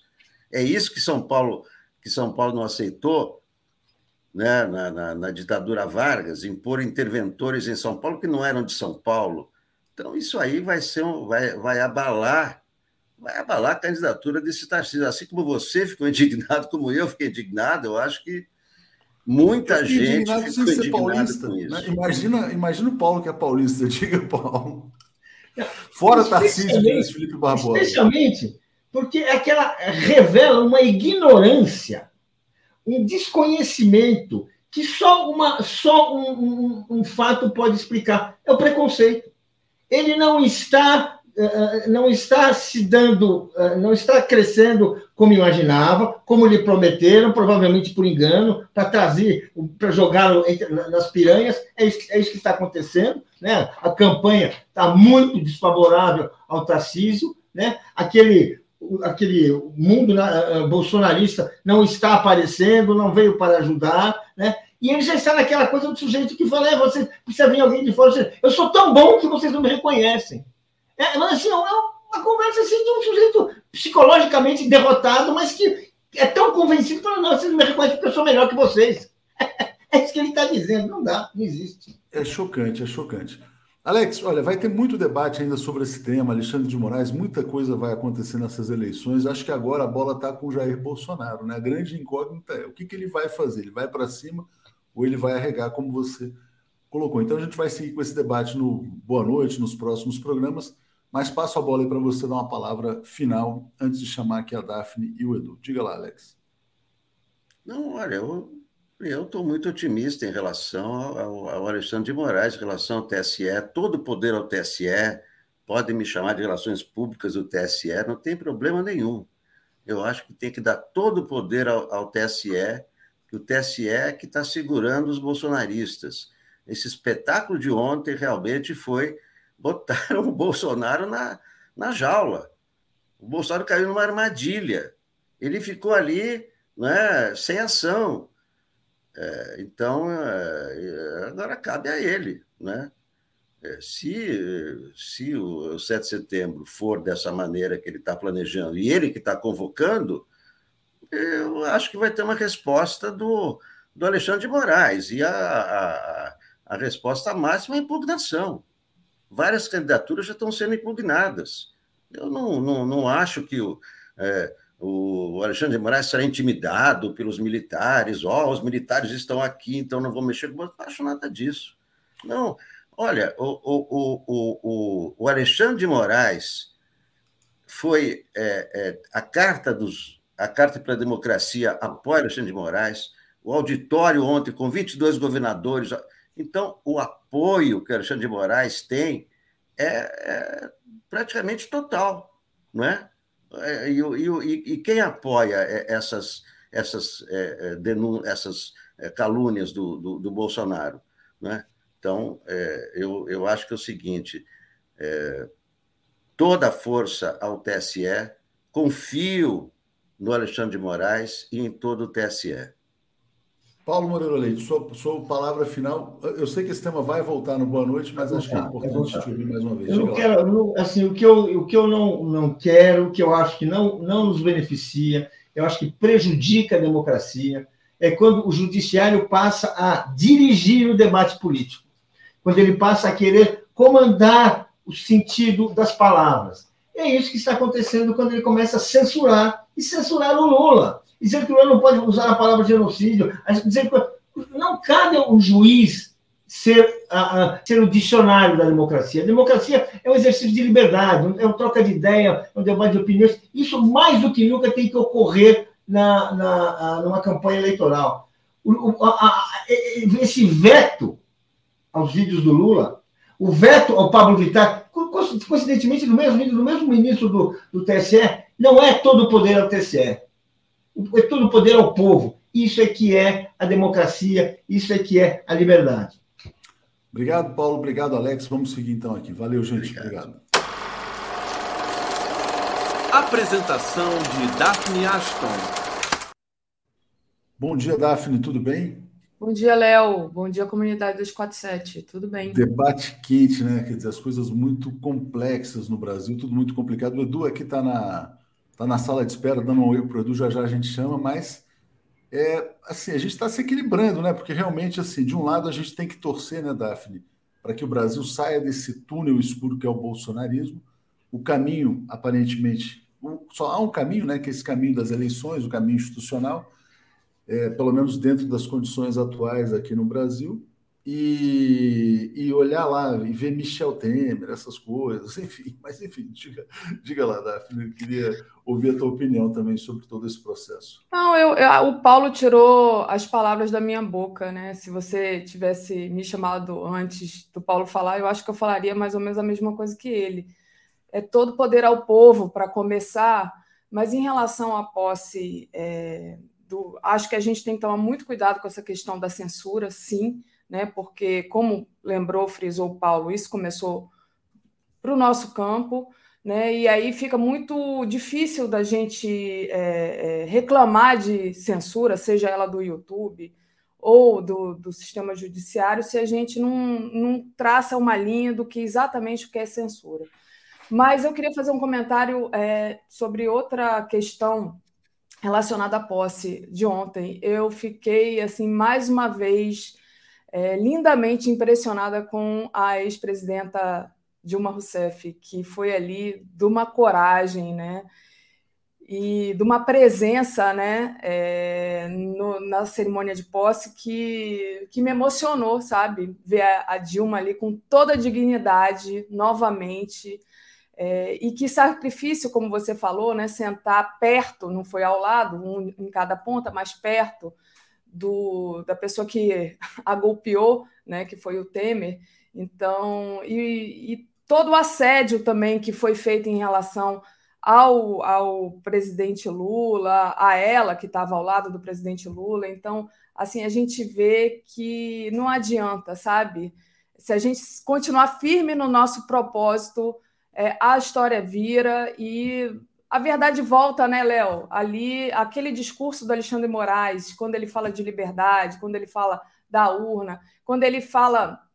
É, enfim, parecia que ele estava fazendo um discurso é, para não só para a democracia, mas para o campo que a gente defende, né? que é, o, que é o, o campo progressista. É claro que o Alexandre Moraes não é um progressista, mas é, nitidamente o discurso dele foi na nossa linha. Quer dizer, a gente não pode elegê-lo como o defensor da democracia, nem o defensor do campo progressista.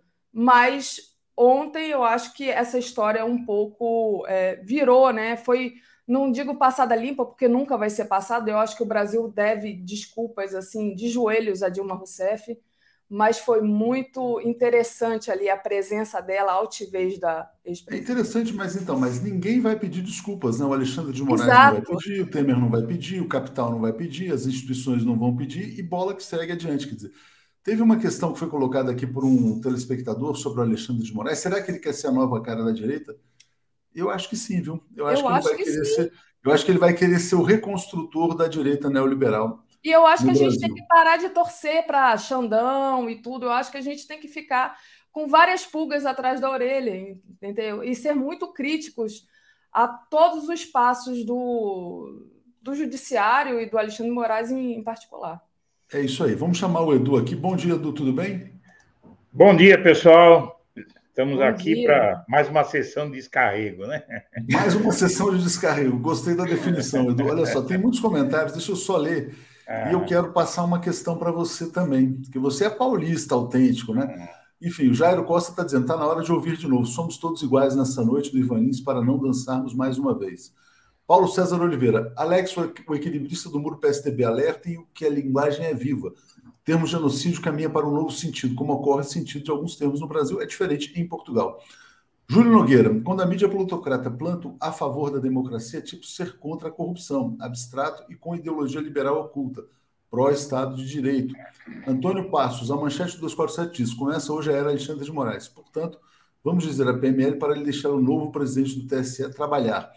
Leila, quem diria que Alexandre de Moraes seria a nossa salvação? Ney Gomes, Bozo de fuzil e Lula com rosas, chega de covardia. Paula Canhadas, gente, pelo amor de Deus, todos estão se esforçando para sair do fascismo. Não se trata de conciliação, mas de eleições democráticas. Ainda não chegamos lá. Pois é, um passo de cada vez, né? Concordo. Tanto que a Dilma estava lá se sacrificando. Quem somos nós para reclamar, né? É, Érico Vieira está dizendo: vamos expulsar Neto da Bahia e mandar para o Alex, está dizendo aqui. Miriam Ramos está dizendo: lá no fundinho que queríamos é que Xandão dissesse: o melhor é Lula, né? É isso. Parei aqui, Daphne, no Jairo Costa falando do Ivan Lins, só para a gente marcar o ponto aqui. É, Edu, eu fiquei. A gente falou rapidamente, mas eu precisava te ouvir, cara. O hum. Tarcísio, que vem para tentar ser governador de São Paulo, falou, precisou arrumar um cara de fora para resolver os problemas de São Paulo. Eu não quero fazer aquele discurso, tipo assim, porra, de que São Paulo não do corduco, que São Paulo é o estado mais rico, mais desenvolvido, mas porque eu vejo São Paulo realmente como um estado que tem uma certa abertura para quem vem de fora, né? E eu posso falar porque eu já morei disso. É, e vou te falar, adoro Minas Gerais. Hein? Eu sou fãzão de. Eu me declaro mineiro. Principalmente o pão de queijo. Exemplo, né? a sociedade, é, eu acho a sociedade mineira mais fechada para quem chega de fora do que a sociedade paulista. Aliás, bem mais fechada. Feita aqui só essa colocação. Mas o cara falar isso eu achei uma coisa meio repugnante, viu, Edu? Não, eu, eu acho indelicado, mas eu quero te dizer o seguinte, Léo. É, eu, eu acho que é indelicado, não deveria ter usado isso, porque pode soar como soou. Na minha opinião, a intenção dele, porque quando você ataca as obras uh, paradas em São Paulo, essas coisas, você não está atacando exatamente São Paulo, você está atacando o PSDB, né? que ficou quase 30 anos no poder aqui em São Paulo. Né? É, 25 anos, quase um quarto de século no poder aqui em São Paulo. Porém, porém, é, é o que o cara tem que pensar antes de abrir a boca, porque realmente é isso que parece, né? que ele está dizendo que é, precisou alguém de fora, porque aqueles que estavam aqui dentro não são capazes de terminar o serviço. Uh, eu, eu quero dizer para você também é, sobre essa discussão, essa questão do Alex que ele estava falando. Eu apoio muito o Alex, viu, o que ele falou aí. É, só mudando um pouquinho rapidamente, porque. Eu só gosto de ver você chamando ele de Alex, porque ele, a gente todo mundo chama ele de Alex, mas tudo bem. É, é, é bom, o nome dele se pronuncia Alex, né? Mas Não, a sei, língua dele, sei, né? Mas, é, mas a gente aqui no Brasil é, é, é, Alex. Mas, é, mas eu, eu, eu apoio a posição dele pelo seguinte, o Léo, de uma vez por todas. A situação é muito grave o país está à beira do abismo, nós estamos a um passo, nós estamos a um espirro de uma ditadura, tá certo? E aí o pessoal, não, porque é frente ampla, não, porque é aliança com não sei quem, aliança não sei o que lá. Gente, pelo amor de Deus, a gente tem que entender que, que o, o que o Lula anunciou que ia construir, e está todo mundo sabendo, é uma frente ampla, não é uma frente restrita. Ele não chegou a público e falou: olha, eu vou construir uma frente restrita só com os meus amiguinhos. Não, é uma frente ampla, justamente que é esse o sentido de você fazer um movimento é, suprapartidário, supraideológico, para tentar livrar o país de um destino muito sério. Muito sério. Essas pessoas que ficam reclamando das alianças de esquerda, que fizeram toda aquela palhaçada com o Alckmin, que aquilo foi palhaçada sinceramente. Tá? É, Para mim, elas não entenderam nada e não entendem o risco que o Brasil está correndo. Então, eu, eu acho que, em nome da democracia, é preciso que se entenda que o Lula já falou mais de uma vez: eu não quero pilotar, ou eu não quero uma, uma, uma candidatura de esquerda, é uma candidatura pluripartidária pluriideológica, multiideológica para preservar a democracia no país e, evidentemente, reconstruir tudo que foi destruído, né? Tomara que dê certo, Edu, tomara que dê certo, Daphne. Vou botar só uma notícia que eu queria ter botado com o Paulo e o Alex, não deu tempo. Isso aqui é hum. muito importante, tá? Um parecer da Procuradoria-Geral da Fazenda Nacional fazendo um alerta. O Bolsonaro e Paulo Guedes querem doar a Petrobras a seus sócios privados. Não é privatizar, é fazer uma doação. Né? Então, é tá. projeto... É, deixa eu só completar a notícia do projeto de privatização que eles colocaram Ai. e que até a PGFN está acontecendo é você converter ação preferencial em ação ordinária. Ou seja, o cara compra uma ação que não ah. tem direito a voto e ela passa a ter direito a voto. Assim, a, a Petrobras deixa de ser estatal E o governo federal abre mão de uma coisa no mercado financeiro que é conhecido como prêmio de controle. O controlador tem um prêmio na venda das suas ações porque ele tem poder de decisão. Então, o Paulo Guedes e o Bolsonaro estão tentando doar a Petrobras no apagar das luzes desse pesadelo e até a Procuradoria-Geral da Fazenda Nacional está alertando, dizendo que eles podem ser responsabilizados pelo crime, né? Futuramente. E veja que, né? Enfim, é veja que tem coisas, Léo, que, que não dá para reverter. Por exemplo, nós vamos conseguir reverter a privatização da Eletrobras? Nós vamos é, conseguir reverter. É uma questão, né? É, o Alisson Mascaro, eu entrevistei aqui semana que vem, o Lula está sendo chamado para colocar um band-aid no processo de destruição, mas vamos torcer para que ele consiga fazer mais. Obrigado, Edu. Obrigado, Daphne. Bom dia para vocês. Valeu, Léo. Bom, Edu, vamos lá. Deixa eu agradecer aqui ao Euclides, que mandou um superchat dizendo que concorda com tudo que eu disse. Então, obrigada, é, Euclides. E o Jairo, eu acho que o Léo já tinha lido, obrigada. E a Renata Rosica, que entrou aqui como nova membro. Então, Edu, vamos lá. Queria que você falasse um pouco, continuasse a falar um pouco da, da questão lá do, da posta Alexandre Moraes. Teve uhum. um colunista do, do UOL que é, ressaltou o visível constrangimento e irritação do presidente da República, é, a, também a Michele, e hum, na cerimônia de posse do Alexandre Moraes. Então, como é que você viu, né? Quando a gente vê as imagens ali, né? Do Bolsonaro, ele realmente não estava com cara de muitos amigos. Eu não entendo o que ele esperava. Sinceramente, eu não sei o que é que ele esperava. Que será que ele esperava? Que é, o Alexandre Moraes tomasse posse diante de, do homem que o xinga de canalha, que xinga todo o STF de canalha, é, diante de uma família que ameaça, inclusive, o tribunal, que ameaça a democracia, que ameaça golpe de Estado. O que, que ele esperava? Que chegassem lá e fizessem, não fizessem referência a nada do que está acontecendo, das ameaças que ele tem feito? é que o Bolsonaro ele vive numa realidade paralela, o, o. Né? Ele, ele vive em outro planeta, porque se ele tivesse a menor sintonia com o que está rolando neste país, ele, provavelmente ele nem iria, né? Eu, se eu tivesse na posição dele, na posição dele, né, de antidemocrata, eu não iria a uma reunião a um evento que é a expressão da democracia, é a expressão da divisão entre os poderes e do respeito mútuo entre os poderes, não é? É um momento de festa da democracia. Eu fui convidado pelo ministro Lewandowski, há uns 10 anos atrás, para a posse dele no, quando ele foi presidente do STF. Eh, eu tive uma relação ali de amizade com. Na verdade, tenho, né?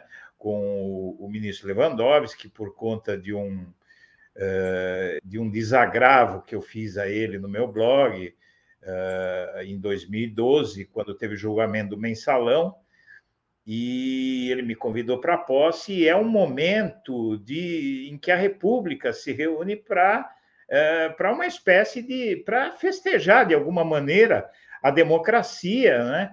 E a união entre os poderes, que é uma condição vital para que a democracia brasileira uh, floresça, não é? para que a democracia brasileira funcione plenamente.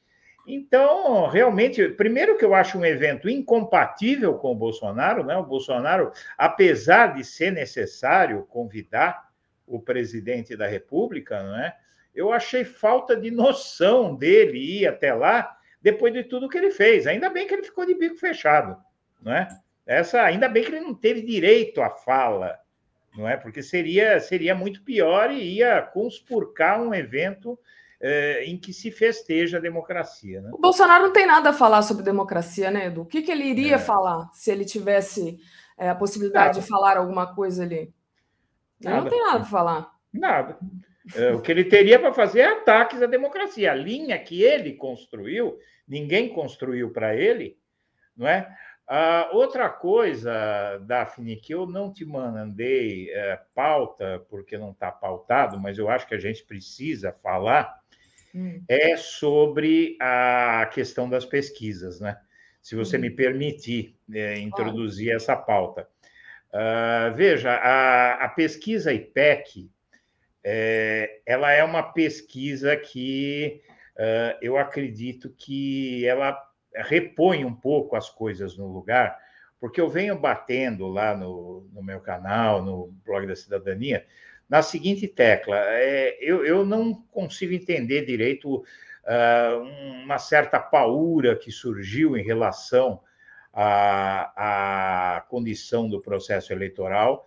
Uh, vejam que ontem eu fiz uma live destacando uma previsão do Ciro Nogueira em, em março, uh, né, saiu na revista Veja, saiu na imprensa inteira, de que em agosto o Bolsonaro já teria ultrapassado o Lula.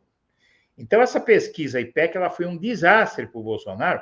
E eu, sinceramente, se você for olhar os agregadores de pesquisa, não tem nada acontecendo. Esse papo de que o Bolsonaro iria crescer já tinha rolado uns dois meses atrás. É, tá, que ele ia ter algum crescimento, não, não tem como. Escuta, como é que faz? Você investir 5% do PIB, investir não, você torrar 5% do PIB em programas, é, montar programas sociais montados em cima do joelho, às pressas, sem maiores estudos, não é? Tão é, deficitários, tão mal pensados e executados, que a maioria dos beneficiários do Auxílio Brasil é Lula, a maioria esmagadora. É? Então, ah, que ele iria ganhar algum ponto com isso, tudo bem. Mas o Bolsonaro precisa ganhar muito mais. Veja, se o Bolsonaro empatar com o Lula no Sudeste, e o Lula tem 2 milhões de votos, segundo o IPEC, a mais que Bolsonaro no Sudeste, mas mesmo que eles estivessem empatados, o Nordeste faria com que o quadro pendesse para o Lula. É? Então, uh, e, e, no Nordeste a diferença se torna cada vez maior, e eu digo para você o seguinte: essa preocupação, eu não tenho, eu reitero para você, eu não tenho preocupação é, em vencer essa eleição. Eu acho que é praticamente impossível tirar essa do Lula. O meu temor é sobre a, a materialização do resultado dessa eleição. Não é? alguma, alguma atitude aí é, dos militares, do Bolsonaro, que possa dificultar, cancelar a eleição, é, inventar moda, tá certo? É, é essa preocupação, porque se, não, se, se houvesse, se o Bolsonaro achasse que ele tem uma chance real e substancial de vencer a eleição, ele não estaria fazendo ameaça, Davi. É. Nem os militares. Hoje saiu a pesquisa Quest, né, que foi a que saiu na semana passada e que meio que assustou uh, os analistas, né? Então hoje ela sai e confirma a IPEC, né, que o Lula já tem possibilidade de vitória já no primeiro turno. Então o ex-presidente tem 45% contra 43% dos adversários. 30, é, 43 dos 30, adversários.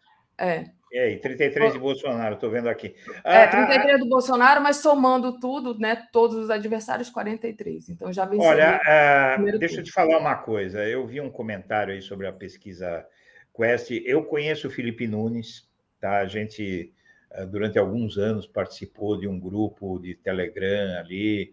Uh, ele é um cara, é um pesquisador importante. O trabalho, inclusive, ele, eu, eu entrevistei no canal faz cerca de um mês é, a pesquisa Quest é muito boa, é, apesar de ser um instituto novo, né? É, e hoje você tem três pesquisas confiáveis no Brasil, que são a pesquisa Quest, a pesquisa IPEC, que é a mais tradicional do país, né? Vem desde os anos 1940 com o IBOP e tal. E você tem o Datafolha, que hoje eu considero o instituto que tem uh, o melhor desempenho, né? Uh, hoje. E você tem um outro monte de pesquisas por telefone aí, que eu vi o Antônio Lavareda, do IPESP, tentando defender, Daphne, as sondagens por telefone e, e, usando argumentos ali absurdos. Não existe isso, nenhum estatístico. É que o Lavareda ele era um ex-tucano, ele pilota o IPESP que é um instituto que está sob profunda pressão do bolsonarismo. Né? Veja que o IPESP deixou de fazer pesquisa uh, um bom tempo, porque estava sendo pressionado a não fazer pesquisa, quer dizer, não dá para você confiar num trabalho desse. A pesquisa tem que ser presencial, e, e eu digo mais, é, a Folha faz em ponto de fluxo. Eu prefiro é, essa metodologia da Quest e do, e do, da, do IPEC, que fazem é, a domicílio, fazem na região do, do público, porque eu acho que o ponto de fluxo ainda distorce um pouco a amostragem. Agora, não existe como você fazer uma pesquisa por telefone que reflita os resultados. Você veja bem, por que é que nas pesquisas por telefone os resultados do Ciro e do Bolsonaro, da Simone Tebet, são iguais às das pesquisas presenciais e só sobre o Lula que não são iguais. Por que, que o Lula sempre tem menos intenções de voto nas pesquisas por telefone? Porque o eleitorado do Lula é aquele eleitorado é, que ele não está acessível completamente por telefone. É? é, um, é um eleitorado que está lutando para comer que não tem, né, que só tem celular pai de santo, aquele que só recebe. é. O celular do pobre é celular pai de santo, ele só recebe. Não recebe, é, na verdade, nem recebe, porque depois de um tempo ele, ele para de receber ligação, não é? Ele, você não pode mais fazer primeiro, depois ele, você nem receber não pode.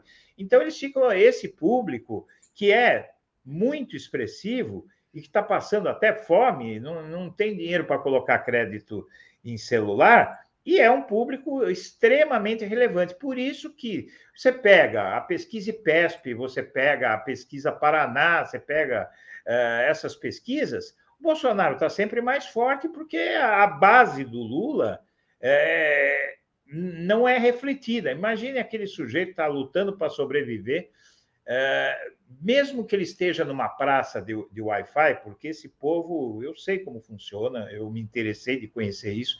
Essas pessoas, elas, quando precisam ligar para um parente ou, ou fazer um cadastro na internet, elas vão a uma praça que tenha sinal de, de Wi-Fi liberado, não é? Algum local que tenha sinal de Wi-Fi liberado e usam o WhatsApp, usam né, para fazer ligação, tal, para acessar a internet.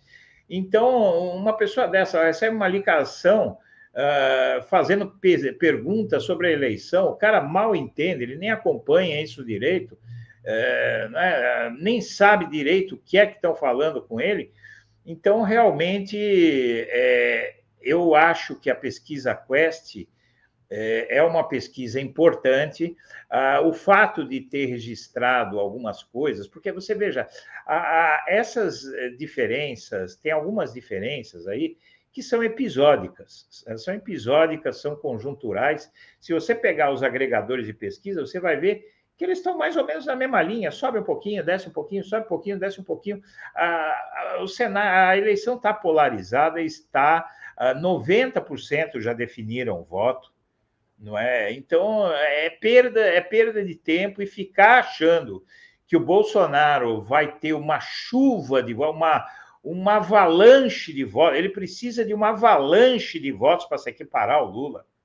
Se forem só 12 pontos percentuais eh, no primeiro turno, eh, já é muita coisa. E vem aí, nós temos que avisar para o público, vem aí o horário eleitoral em que o Lula vai finalmente dar a versão dele, porque hoje quem é que fala hoje? Até, até, até a semana passada, né? Que a campanha começou ontem. Quem é que falava? É o Bolsonaro, ele tem o palanque do cargo.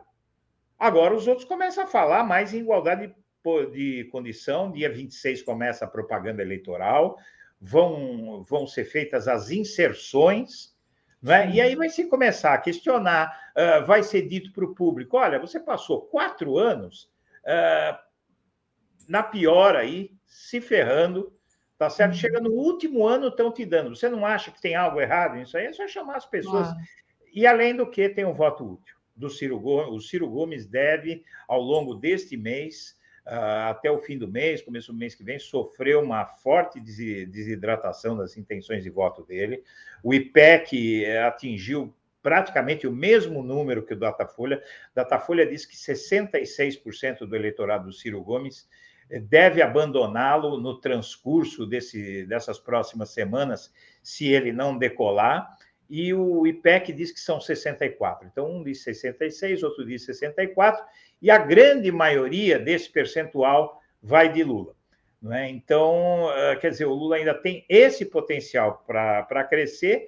E o outro dia eu fiz uma live, várias pessoas confirmaram uma coisa que eu tenho sentido. Você sabe que tem gente que não sabe que o Lula é candidato ainda, né? Uh, eu já várias pessoas me perguntaram, uh, eu pessoas que assistem o meu programa lá também tiveram essa essa essa percepção de que tem muita gente que ainda não sabe direito qual é o quadro eleitoral. Você tem gente hoje no Brasil que não sabe quem é o presidente. Porque a gente que é muito politizado, quem está assistindo aqui essa live, é, é gente politizada, que está às 8 horas da manhã aí, começa cedinho a assistir um programa sobre política, debates sobre política, não é? Eu faço live ao meio-dia, para na hora do almoço para ouvir política. É, então a gente não entende é, aqueles que são tão despolitizados que não sabem nada. Tem gente que não. Aqui em São Paulo, a grande maioria não sabe quem é o prefeito é, da, da cidade, entendeu? Então. Mas, mas, não, eu ia te falar que, é, ao, ao, contrário do que você está falando, né? Não, não ao contrário, mas assim, só uma percepção que eu tive ontem. Eu fui aqui no Rio, num, num lugar de comércio assim muito popular e hum. a quantidade de loja vendendo artigos do Lula, não é camelô, não, gente, é loja, é. tá? Loja de rua vendendo bolsa do Lula, boné do Lula, camiseta do Lula, um negócio impressionante. E para não dizer que não falei do Bozo, tinha um cam... aí já era camelô que estava vendendo toalha e camiseta do Bolsonaro. Mas assim, eu fiquei impressionadíssima com as lojas, as lojas cheias de produto do Lula. Comerciante não é bobo, né? Mas era uma, uma, um lugar de comércio popular. Então, assim, é, acredito nisso que você está falando, tem muita gente que não sabe, mas o povo, eu acho que o povo é, que ainda pode consumir alguma coisa, né? Porque o povo não está consumindo nem, nem comida, é. É, de fato, tá. O data toalha tá dando para o Lula, tá? É, não, eu, eu sinceramente eu, eu acho que a questão não é essa. A questão é a gente garantir que o resultado da eleição seja respeitado. É aí que eu queria pegar com você. Olha, deixa eu só agradecer aqui aos superchats que a gente recebeu. Hum. Juninho e Ashiro diz: Moraes irá frear os disfuncionais erétil. José Gonzaga mandou aqui um super sticker. Projeto Vida, você já tem também, mandou um super sticker. E a, a Gilberto Geraldi, Dilma ria ao lado de Lula ante o olhar invejoso e diabólico do inominável, impagável essa imagem. Pois é, isso sim, foi. Eu fiquei muito, muito feliz de ver ali a altivez da ex-presidenta Dilma. Sim. A Silvia, eu, mas eu queria pegar aqui pela Silvia Maria Correia de Godoy. A preocupação agora são esses nove militares que vão fiscalizar as urnas e foi permitido pelo TSE. Foi uma decisão do Faquin, né? O Paulo estava aqui indignado falando sobre isso, e você falou um pouco sobre isso, que ah, preocupa... eu não tenho dúvida que o Lula pode ganhar, né? Que o Lula vai ganhar. Mas teve essa decisão e é, pode ser é, aí um, uma, uma luz vermelha né, para a gente acender eh, diante de que podem manipular de alguma forma, não sei como. Então, eu queria que você comentasse isso, eh, Edu. O TSE atende defesa e permite que mais nove militares tenham acesso ao código-fonte das urnas eletrônicas. Só para responder aqui a, a nossa internauta, né? Porque eu acho pertinente essa pergunta da Silvia. É, veja, eu, eu acho que os militares eles não têm dúvida nenhuma sobre a urna eletrônica, eles não são tão imbecis assim, né? É, é, na verdade, a gente sabe que não, não há nada contra, não tem preocupação real sobre a urna eletrônica. Qual é a preocupação real? Por que eles teriam? O que, que justifica uma preocupação real com as urnas eletrônicas? Nada tem nada, não aconteceu nada, não tem um episódio, não tem um indício, e eles sabem muito bem que não existe nada contra as urnas eletrônicas. Então, é aquela coisa, você está tão esperando é, dos militares que eles parem de, de criar caso uh, se eles entenderem que não há motivo para criar caso. Ora, eles já sabem que não há motivo para criar caso. Eles já sabem. É, eles estão criando caso porque eles querem justamente uh, arrumar uma fórmula. Esses militares do governo, eles querem colaborar com o Bolsonaro de arrumar uma fórmula para melar a eleição se o Bolsonaro perder. A menos que se faça um acordo. Uh, veja, a situação do Bolsonaro é tão ruim que ele já está se dispondo a fazer um acordo é, para sair da, da, da, presidência sem ser preso. Não é? Porque não existe uma preocupação real. Isso é tudo encenação. É tudo encenação. Eu acho que todos estamos de acordo nisso. É só a gente pensar um pouco. Uh, porque você, você, alguém aqui, eu pergunto à audiência do 247, alguém aqui acredita que os militares acham que tem algum problema com as urnas eletrônicas? Duvido que alguém acredite, a não ser que tenha algum bolsominion aí. É? Agora, em relação a essa questão da, do, do acordo do Bolsonaro, né? Tem na coluna da Mônica Bergamo, é, ela traz isso, né? O Bolsonaro, e a gente tem, deu matéria aqui no 247, Bolsonaro emite sinais que pode propor barganha com o TSE. Né? Governistas dizem que Bolsonaro pode esvaziar 7 de setembro se militares chegarem Sim. em acordo com a é. Corte Eleitoral. Lembrando né, que é, os militares não estão ali 100% apoiando o Bolsonaro nesse 7 de setembro, né, Edu? Uhum, então... É isso mesmo.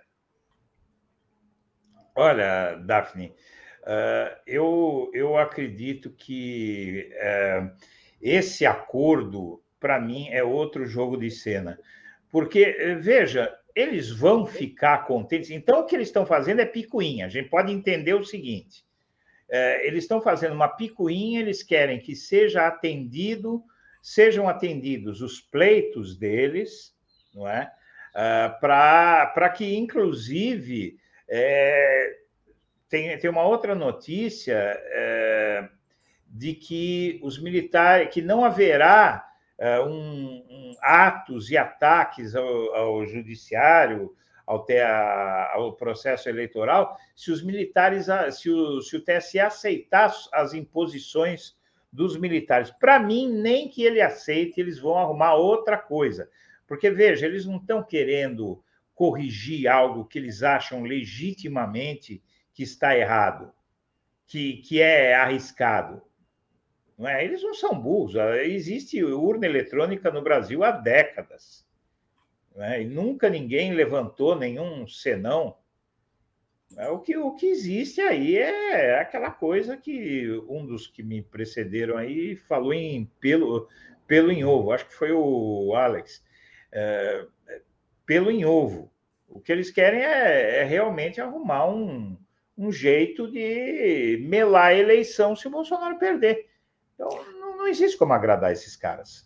Agora, Edu, eu fiquei aqui, vou compartilhar a coluna do Lauro Jardim, ah. é, onde ele fala que o 7 de setembro, o Bolsonaro em Copacabana ganha contornos mais definidos, né? Estava uma discussão danada, porque antes, até o próprio é, prefeito aqui do Rio, Eduardo Paes, ele disse que não dava para fazer em Copacabana, que já estava tudo certo para ser na presidente Vargas, é. É, porque sempre foi na presidente Vargas, que a é, Avenida Atlântica não tem rota de fuga, né? E agora, é, bom, parece que está com, tá com contorno definido, quer dizer, vai acontecer em Copacabana. É, mas em seguida tem uma matéria que eu te passei em que diz que pode é, a, a manifestação não vai acontecer em Copacabana vai ser só uma manifestação política e festiva se o TSE acatar as orientações, as, a, os pedidos dos militares. Isso aí é um bode na sala. acordo da Mônica Bergamo, né? É, da Mônica Bergamo, né? Então, isso é o bode na sala, não é? Uh, eu acho que isso é o, o. Você quer ver? Não, não, não, eu não te passei. Uh, o, o, da, mas é a coluna da Mônica Bergamo. Então, então você veja bem, se eu, para mim isso é o bode na sala. Uh, eu não acho que eles vão uh, parar de fazer o que eles estão fazendo eh, enquanto o Bolsonaro estiver atrás nas pesquisas. Você quer ver eles aceitarem o horário eleitoral e aceitarem a urna eletrônica, aceitarem as regras do jogo, pararem de acusar o processo eleitoral? Basta o Bolsonaro reagir e empatar ou até superar o Lula, que vai sumir tudo isso do dia para a noite. Entende? Como isso não vai acontecer, não vai sumir esse questionamento. Isso é tudo jogo de cena e é essa a preocupação do Brasil, é, porque se eles tivessem algo concreto, veja, Daphne, se os militares e o Bolsonaro tivessem uma razão concreta para uh, simplesmente uh, questionar as eleições, com razão, com justeza, uh, tudo bem, mas eles não têm, não é? Eles não têm. Então, a gente sabe que, que o que existe aí é uma encenação eh, por conta de que o Bolsonaro tem poucas possibilidades de se reeleger. Agora, o, o, que, o que está se tentando é o que fez o Donald Trump nos Estados Unidos. É, na verdade, é elevado ao quadrado. Não é? Apesar de que, você vê, lá nos Estados Unidos, o, o Trump está numa situação muito difícil, cada vez mais difícil. Não é? Ele está ele tá sendo cercado, acabam de apreender documentos secretos que ele, na verdade, o fato ali é que ele teria roubado da Casa Branca. é? Porque lá nos Estados Unidos, os Estados Unidos podem ter o defeito que for, todo mundo sabe os defeitos deles, mas a lei funciona. E a lei lá não, não, não distingue. Esse negócio de o sujeito falar, ah, mas é um grande empresário, não sei o quê, a lei vai para cima. E que é o que a gente espera que aconteça aqui no Brasil, né? Eh, mas, eh, olha, Daphne, eu vou te falar uma coisa. É, enquanto não se resolver a questão militar e essa questão do proselitismo religioso, da mistura da política com a religião no Brasil, vai ser difícil de acertar as coisas por aqui, viu? Uh, na verdade, eu também eu queria te falar o seguinte: eu te mandei um vídeo, eu não sei se você tem condição, é um vídeo de 40 segundos, que eu não sei se você tem condição de pôr no ar.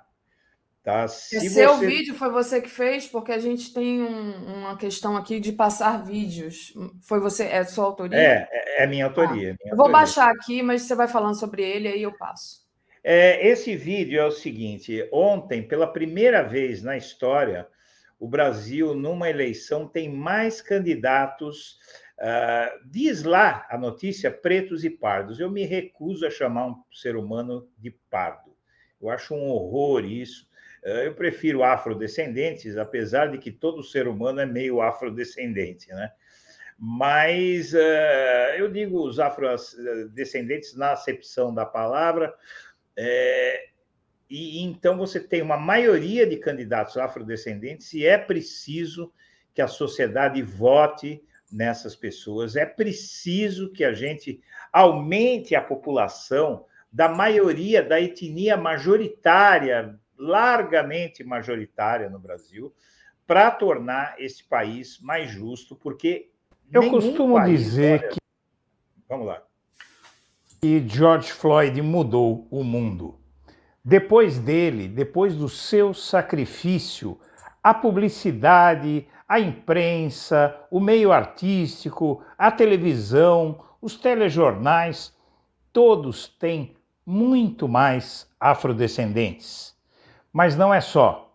Neste ano de 2022, nas eleições, a maioria dos candidatos é afrodescendente há que eleger essas pessoas para que o Brasil se torne mais justo, porque enquanto o Brasil contiver tanta iniquidade, esse país não vai a parte alguma. E é isso. Uh, então, uh, eu, eu quero recomendar aqui uh, que quem puder dar uma atenção a essa questão hoje no Brasil, nós precisamos de mais mulheres e de mais negros na política. Nós precisamos, é o Brasil precisa. O Brasil precisa de mais igualdade. Nós só vamos ter igualdade no Brasil se nós tivermos representação política dessas grandes maiorias, a grande maioria uh, afrodescendente, a grande, a, a, razoável maioria feminina no país, não é? Nós precisamos tornar, veja, eh, eu já, eu já digo uma coisa para você, se você tivesse uma participação equitativa das mulheres no Congresso Nacional, tá? É, você veja, eh, o aborto já teria sido aprovado há, muito tempo, o aborto seguro, gratuito, não é? É, é um direito da, das mulheres, é, toda a sociedade civilizada já permite. Veja que esse, essa, esses últimos dias aí nós tivemos o caso de uma mulher sendo processada criminalmente porque ela decidiu interromper a gravidez. Logo no comecinho, tomou um medicamento para interromper a gravidez e, e, e, sofrendo um processo penal que o STF vai julgar, inclusive. Não é a, a, a ausência total. Eu, eu, eu, outro dia eu exibi no canal uma foto da cúpula do Poder Judiciário brasileiro. É, é, chega a ofuscar de tanta brancura. Não é? Então, como é que a gente quer é, dar justiça aos eternos oprimidos desta nação se eles não estiverem representados no Congresso Nacional. Então, nós temos essa oportunidade, uma eleição com muitos candidatos pretos, é, afrodescendentes tal, e vamos votar nessa gente, principalmente as pessoas que sofrem discriminação, tudo. Priorize uma candidatura de uma pessoa uh, preta, de uma pessoa uh, afrodescendente, de uma mulher, Vamos colocar mulheres e pessoas afrodescendentes na política brasileira para temperar isso, porque a, política brasileira é extremamente elitista, né? Uh, então é isso. Eu queria só dar esse recado, eu acho importante e é um tento. Uh, eu, eu falo nesse vídeo que o sacrifício do George Floyd, você veja, quando você viu tanto uh, negro na televisão, na propaganda, não é? É, tudo isso aconteceu após o Black Lives Matter. É, então, esse sacrifício foi muito importante, está mudando o mundo e chegou a hora da gente fazer do limão uma limonada e tornar esse país mais plural. É, precisou um americano, norte-americano morrer daquela maneira. Não é. foi o único, né? Foram vários casos seguidos uhum, uhum. para acontecer aquela catarse coletiva ali e, e, e alguma Balançou coisa muito. melhorar. Porém, né? Porque no Brasil, né? Se morre o tempo todo. É, algumas pessoas dizem, é, ah, como até aqui teve um. Deixa eu até ler aqui o superchat do, do querido Cultura Abusos diz: o Brasil precisa de consciência de classe. Eu concordo, é mas a classe, a classe do, trabalhadora, ela, ela, ela é preta, né? Em sua, em sua maioria. Então é importante é, isso também. É importante se ver ali representado. Claro que o, o, o preto que for é, ser parlamentar, ele precisa ter consciência de classe, ele precisa defender a sua classe. Mas é importante as pessoas se verem lá, né? O Fabriano promete, está é, tá fazendo aqui uma crítica. É, esse ressentimento, recalque está difícil, estamos lutando contra o fascismo e não podemos ficar de mimimi. Ah, dando razão aqui ao Alex. Chegou atrasado, Fabiano, você deve estar assistindo atrasado, mas obrigada de qualquer forma. É, as pessoas estão sentindo, né? Uh, veja, outra, outra questão importante, além desse mimimi aí de setores da esquerda, tal, que uh, não, eu não querem... De, eu não acho que a gente deva chamar de mimimi, não, Edu, porque eu acho que a esquerda tem esse direito de, de não querer certo tipo de acordo, sabe? Eu acho que é o debate, a gente tem que é. estar o debate, tá? tem que estar debatendo aqui. É, o, o problema é que, é, veja, eu acho que debate sempre, mas quando você leva a coisa a um paroxismo, no momento quando como esse preocupa, né? Porque, por exemplo, uh, no, no, no, início da candidatura do Alckmin, uh, da, da pré-candidatura do Alckmin a vice de Lula, chegou a se falar em manifestação. Teve gente falando em abrir uma CPI contra o Alckmin, que eu nunca entendi como é que pretendiam fazer isso. Abaixo assinado. Uh, gente de esquerda começou a colocar vídeos na internet do Alckmin falando mal do Lula E esses, esse tipo de vídeo foi parar na campanha do Bolsonaro. Uhum. Você entendeu? E, então, quer dizer, é, a gente precisa definir de que lado está. Não é? E precisa definir é, que esta não é uma eleição é, em que o lado da democracia é ideológico. Pode ser que no futuro nós tenhamos uma chapa puramente de esquerda, tal, que a esquerda adquira força, mas a esquerda sofreu um baque muito grande e na situação atual do país, ah, uma candidatura unicamente de esquerda, uma chapa pura, não ia agregar nada. Então, por isso que se fez essa, essa aliança com o Alckmin. Uh, o direito ao jus esperneandi é um direito, né? o direito de espernear. Agora, eu acho que tudo dentro de um certo nível de inteligência. Né? Não dá para ficar uh, adiantando a bola para o inimigo chutar. Né? Mas é isso. Deixa eu agradecer aqui aos nossos queridos internautas e pedir também para vocês deixarem o like, compartilharem essa live, que é muitíssimo importante também. Quem não fez ainda, faça uma assinatura solidária em brasil247.com.br apoio. Você também pode se tornar membro do YouTube, né? É, o Fabiano promete: vamos debater depois da posse, não antes. Antes é trabalhar contra Lula. É, eu acho assim que até a escolha do Alckmin estava se debatendo isso. Depois, acho que acabou essa, esse debate. Né? Muita gente que era contrário aqui no 247 veio e não se falou mais nisso. A é, mas, cultura, é... cultura Búzios, Tebet é mulher, Silveira negro, e aí? É, traz aqui o Cultura Búzios, lembrando da necessidade de falar da, de é, consciência de classe. Né? Uhum. É, diga, Edu, eu acabei te cortando. Não, não, é, é, assim, né? Outras alianças que, conforme o Lula vai fazendo alianças, ele vai conversar com banqueiro, vai conversar com não sei o quê, não, não adianta. Vai conversar com o evangélico, aí, aí não, mas uh, tá bem nesse papo aí que estava uh, antes de eu entrar na live, né? Que o Alex estava falando tal.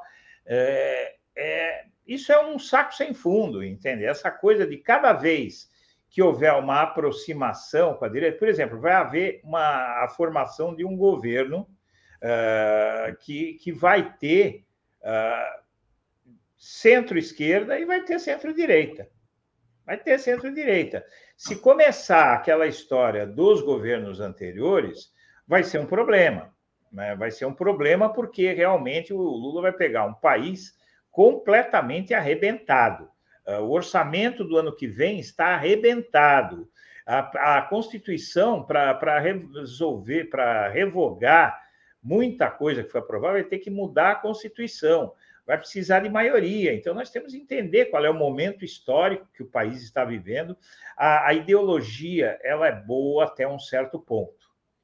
Mas tem, tem momentos que a ideologia, se você ficar se pautando, se você é, se pautar unicamente pela ideologia, você acaba ficando cego. Né? Então, eu acho importantíssimo que a gente que a gente entenda o momento e o risco que esse país corre. Né? Não tem ninguém, primeiro, ninguém ganhou nada ainda, hein? Ninguém ganhou nada ainda. Né? A eleição não aconteceu e, e vai ter muito chão até lá. Você tem uma indústria que tenta a, acusar o, o, PT e o Lula de radicalismo, não é? de pretender fazer coisas assim. E o Lula está fazendo um esforço monumental, Daphne, para se mostrar uh, um moderado, para ele se mostrar que ele não é o outro extremo. Sobre né? ser acusado de é, radicalismo, eu queria que você comentasse a, o veto à palavra genocida, né? Que é uma coisa que a gente não estava sendo discutido aqui mais, mais cedo e a gente não falou ainda, né? Você é... considera isso uma censura ao Lula? Não, mas inclusive isso tem a ver com, com o veto, com a censura a youtubers no, no YouTube, não é? Uh, o 247 teve vários vídeos apagados, eu tive vários vídeos apagados, e tem mais cinco canais é, de esquerda que tiveram vídeos apagados. no mesmo dia em que o Lula foi vetado. Ressalte-se. Né? Então, o YouTube, após aquela decisão do TSE, ele tentou ser mais realista que o rei e saiu derrubando, por exemplo, uh, vídeos que não, não, não tinha nada. Eu tive vídeos apagados, não tinha nada, era uma crítica política, nem muito mais suaves do que o termo genocida, que é uh, parte do debate político. Assim é, como Lula... no, caso, o termo genocida foi decisão do judiciário. No caso do YouTube, Sim. foi decisão do YouTube, né? Apesar que tem é. a história do Alexandre Moraes tirar lá o canal do, do, do PCO do É, que o YouTube, ele foi na linha, veja, isso aconteceu simultaneamente, essas, é, essas decisões do YouTube de suprimir vídeos ocorreu simultaneamente a censura ao Lula pelo, pela Justiça Eleitoral.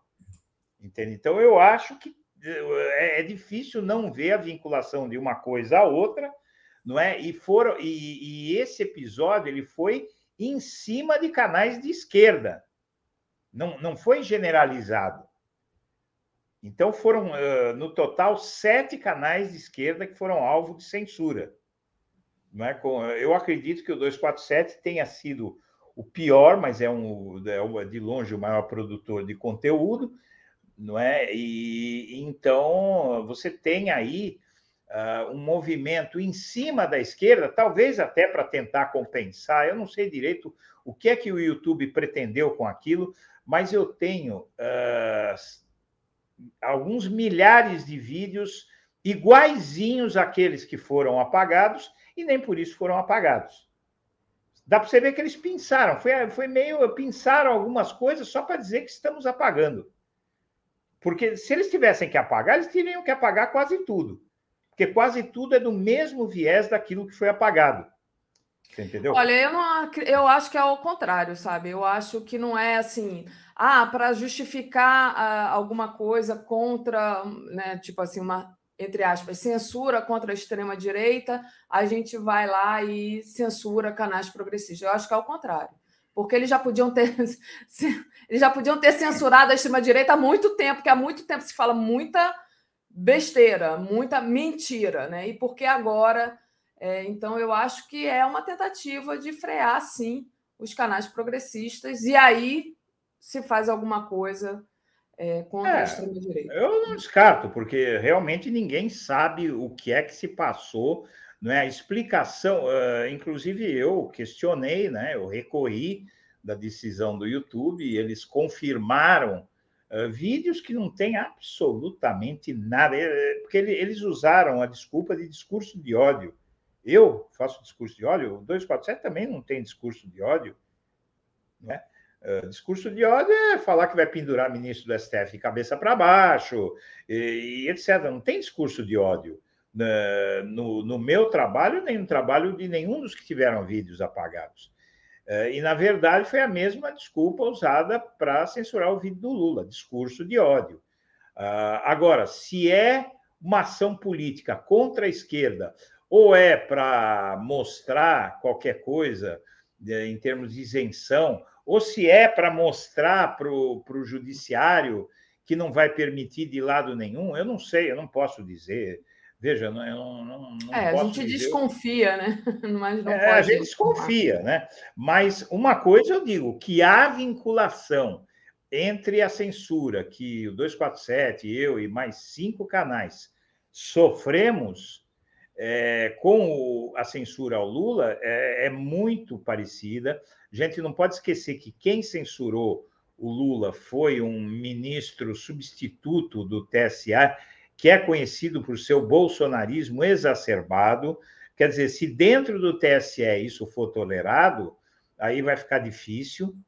Não é? é preciso que haja algum, alguma ação aí, e, e eu estou um pouco preocupado com essa eleição, uh, justamente porque, uh, nesse afã de coibir os, os excessos da direita, a esquerda pode ser vitimada de forma injusta, porque essa censura ao termo genocida usado pelo Lula é, é absurda, porque está cheio de vídeo no YouTube chamando Lula de cachaceiro, de ladrão, de ah, presidiário. de ladrão, que já foi provado que ele não roubou nada e continuam é. chamando ele de ladrão. Né? É, então quer dizer, e, e esse, esse eu fui fazer uma pesquisa para ver, tá cheio de canais, inclusive é só os maiores canais de esquerda que foram afetados. É, você entendeu? Então dá para você ver é, que não foi um ato, foi um ato político eh, do, do YouTube. A, a, razão real desse ato é difícil para mim avaliar. Eu suponho que pode, uma das possibilidades é quererem mostrar isonomia. Outra possibilidade é que eu sei que o Bolsonaro tem despejado muito dinheiro no YouTube, mas eu, é, no Google. Me parece um pouco, não sei, o Google iria se vender para o Bolsonaro? Não sei. Não sei, é difícil dizer. Mas uh, que, que, uma coisa a gente pode ter certeza: é, é, foi um recado de algum tipo, porque tem outros canais menores que, que também têm o mesmo tipo de vídeo, que não foram apagados. Então, eles quiseram mostrar alguma coisa. Exato. Agora, o que exatamente eu não, eu não sei, eu não estou eh, tendo, eu não tenho certeza ainda do que foi, eu tenho essas suposições, né? A Lídia Barbosa da Silva, discurso de ódio é ovacionar torturador. Pois é. E agradecer aqui ao é, Cultura Búzios Agostinho, que diz: Alexandre Moraes vai controlar a esquerda, ele é um juiz político como o Moro. Foi justamente isso que eu falei no começo, e teve até gente que não tinha entendido. Eu falei que o discurso do Alexandre Moraes ontem era um discurso que falava sobre a fome, né? É, defendendo a democracia, defendendo a urna eletrônica, então era um discurso favorável a nós, mas que a gente não deve acreditar no Alexandre Moraes como salvador do, do, do país. Foi isso que eu quis dizer. A Lady Bird, estou falando do que eu disse, né? não estou falando do que o Edu disse, que o Alex disse, o que o Paulo disse. Lady Bird, os vídeos criminosos da Damares continuam no ar. Exatamente. Os vídeos criminosos da Damares continuam no ar. Boa, Lady Bird. Antônio Pereira Júnior. Um eventual segundo turno não seria uma ducha de água fria na militância de esquerda? É, tem muita gente que avalia é, que por isso a gente não deve acreditar que já vai ganhar no primeiro turno, para não desmobilizar a militância. Fabiano promete. É, ah, não, Fabiano promete, eu já tinha lido. Com isso, Edu, é, eu agradeço, te agradeço aqui a tua participação de hoje e a gente se vê de novo semana que vem. Semana que vem. Grande abraço, Daphne. Um abraço para todo mundo aí. Um abração, tchau, tchau. valeu. Comentário de Tereza Cruvinel. Opa, bom dia, Tereza. Oi, bom dia, Daphne. Bom dia, comunidade. Muito bom, Tereza. Vamos lá. Bom, eu acho que o assunto mais quente de todos, né, é justamente a posse, né? A posse do Alexandre Você Moraes. fala nisso, né? Nesta manhã. Você fala nisso, né?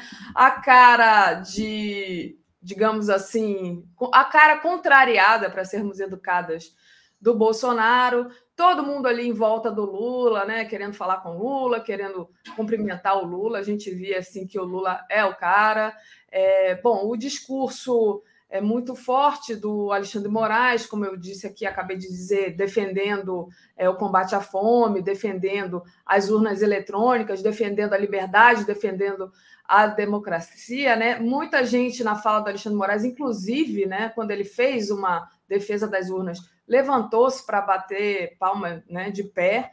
Então, enfim, ele prometeu também ser implacável contra as fake news, os discursos de ódio. Como que você viu essa cerimônia de ontem, Tereza? Parecia o último capítulo da novela. Uhum. Fala aí. Não é o último capítulo, mas parecia. Pois é, recebi um e-mail da é, nossa companheira aí de comunidade, a Vera Bocaiúva, dizendo: ah, Bolsonaro foi torturado. Realmente, para o Bolsonaro, aquilo foi uma sessão de tortura, né? Completamente isolado né? é, em relação a todos os discursos não só o do Alexandre de Moraes, que foi, claro, mais forte, mas todo mundo que falou antes, né? O, o, o corregedor, o próprio ministro Faquim, que deixava o cargo, o representante, é, o presidente da Ordem dos Advogados, os discursos mais suaves, mas também foram todos na mesma linha, né? Então foi uma sessão de tortura para ele, né?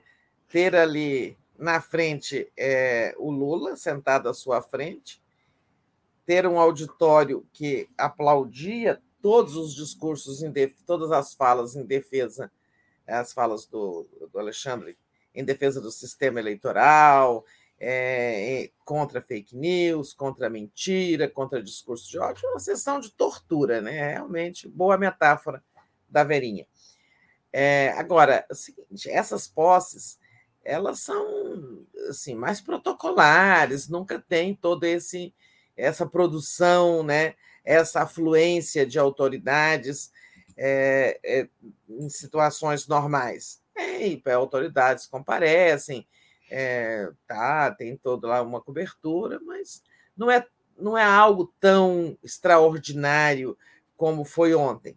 E por que, que foi extraordinário? Exatamente porque nós vivemos uma situação extraordinária de um presidente da República que faz ameaças de golpes, que contesta a lisura do pleito, que acusa é, o, TSE de ser parcial, acusa os ministros de serem capos eleitorais do Lula, né, acusa as urnas de serem suscetíveis a fraudes e dá a entender que não vai aceitar o resultado se ele for derrotado. Né?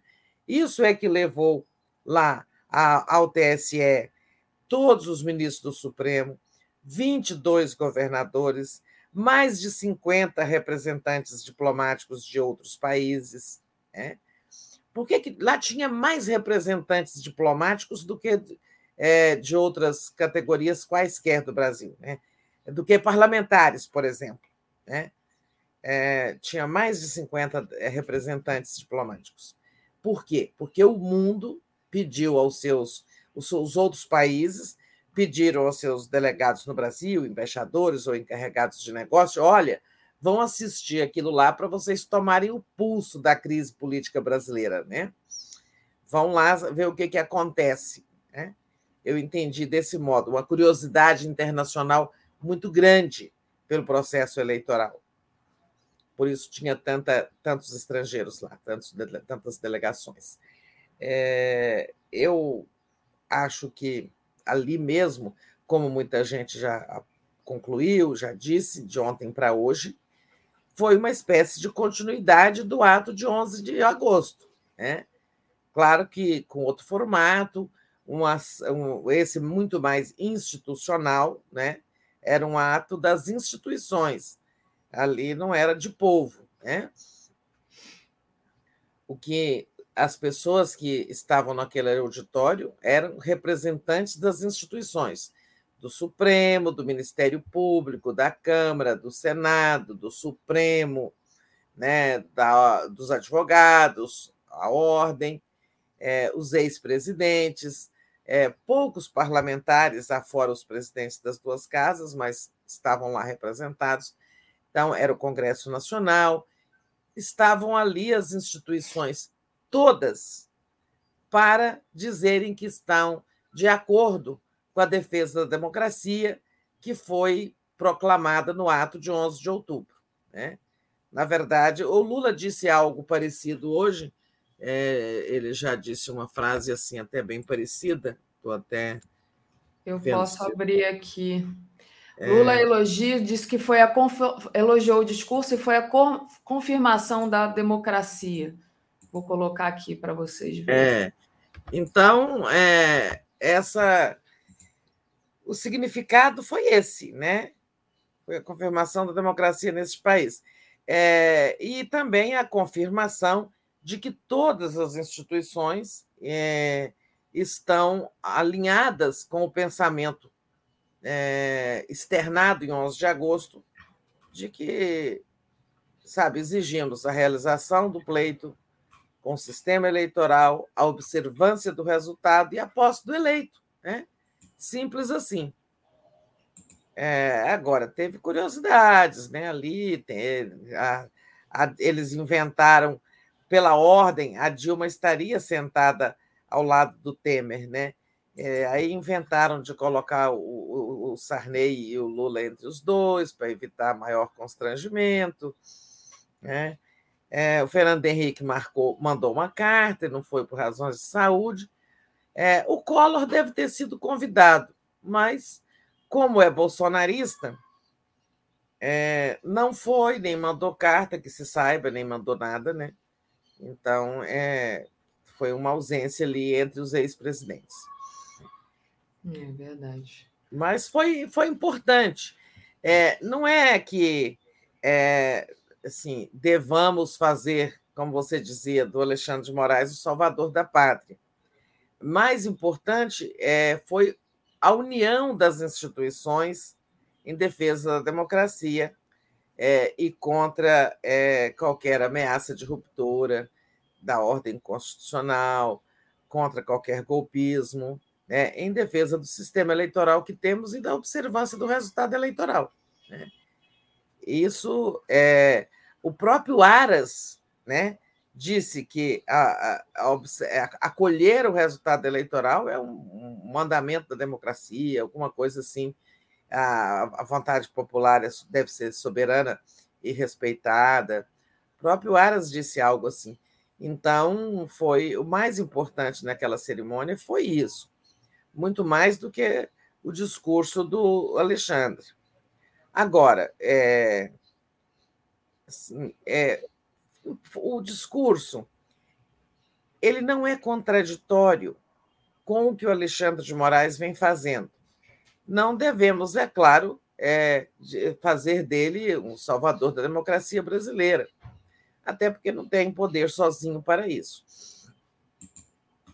A unidade institucional é que é muito mais importante. Mas o discurso dele está em linha com o que ele tem feito, né? À frente do inquérito das fake news, à frente do inquérito das milícias digitais e tal. Tem contradições? Tem, mas ele ainda não tomou posse. Você, na conversa com o Edu, diziam tem vídeos, da, vídeos é, propagando discursos de ódio que continuam na internet. É, e, no entanto, o 247 e mais cinco, segundo o Edu, mais cinco sites de esquerda sofreram censura do próprio YouTube. Né? Em linha, de fato, concordo com o Edu, é, o YouTube agiu em sintonia com o TSE depois que o TSE é, mandou remover o discurso em que o Lula chamava é, o Bolsonaro de genocida. Né? Mas isso foi na gestão do Faquim. Né? Ainda não é a gestão do Alexandre. Vamos ver como ele vai se comportar a partir de hoje, né? a partir de hoje, quando ele é presidente. É, tem também uma dificuldade, isso eu acho uma das coisas mais graves da, da atuação do TSE na eleição, da fiscalização da campanha. A campanha vai ser muito curta, nós estamos há 50 dias, né? da eleição, que é o que circula. Assim, é mais fácil ver o que, que está no YouTube, o que, que está no Facebook, o que, que é publicado, postado no Twitter e outras redes. Isso é mais simples. O mais complicado é o que fazer com as mensagens disparadas em massa via WhatsApp, Telegram, né? Porque isso fica numa bolha fechada de grupos. Como pode o TSE ou qualquer instância fiscalizadora né, saber quem exatamente está difundindo a fake news dizendo que o Lula, se for eleito, vai fechar templos evangélicos? Né? Quem são esses e que, de, que devem ser punidos? É mais difícil saber né, a origem é, de uma fake news quando ela circula em grupos fechados. Esse eu acho um dos maiores desafios. Né? O Telegram o, é, te, permite é, a criação de grupos muito maiores que o WhatsApp, né? e eles migraram muito para o Telegram, a base bolsonarista. A gente não tem ideia do que está circulando nessas, é, sim, sabe, nessas valas, valas da mentira, né? São valões. É, são valões onde a gente não entra. O próprio TSE não entra. é preciso investigar, sabe? Isso leva tempo. Em 2018, nós só fomos saber exatamente depois da eleição tudo que tinha sido dito contra o Haddad. Né? É, no é entanto, né, Tereza? Desculpa, mas no entanto, o, o Lula não pode chamar o Bolsonaro de genocida, né? Quer dizer, a fake news rola solta no grupo de Telegram, de WhatsApp, e do que, que chamam o Lula? Estão dizendo que o Lula é, vai fechar as igrejas, não sei o quê, mas o Lula não pode falar que o Mas Bolsonaro... eu estou dizendo, é, Daphne, é, é que é diferente, sabe? Assim, é difícil. O Lula falou num discurso, né? Sim. Então foi documentado e tal. Né? Ah, Agora, como o TSE tem acesso é, ao que está sendo dito em grupos fechados de WhatsApp ou de Telegram, né?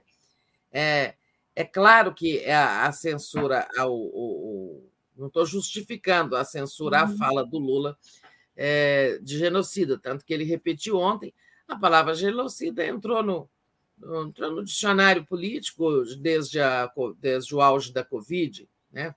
Bolsonaro já foi chamado de genocida 300 vezes, trezenas de vezes. É, não acho que era o caso. Eu só estou tentando apontar a diferença é, decorrente da própria tecnologia. Né? É mais, será mais fácil para o TSE verificar o que acontece nas redes é, públicas, né, nas redes sociais abertas, do que nos grupos fechados. E esses grupos é que envenenam certas consciências. Né? A gente sabe que ninguém publicou, naquele momento, é, entre o primeiro e o segundo turno, ninguém publicou mensagem né, de que o, o, sobre kit gay, madeira de piroca e outras imundícies que disseram do Haddad. Né? É, isso ficou circulando no gueto. Né? Só soubemos depois. Então, estou dizendo assim, que ainda que é, o Moraes é, queira muito fiscalizar, ainda que o TSE esteja muito é, engajado nesse combate, tem essa dificuldade tecnológica. É.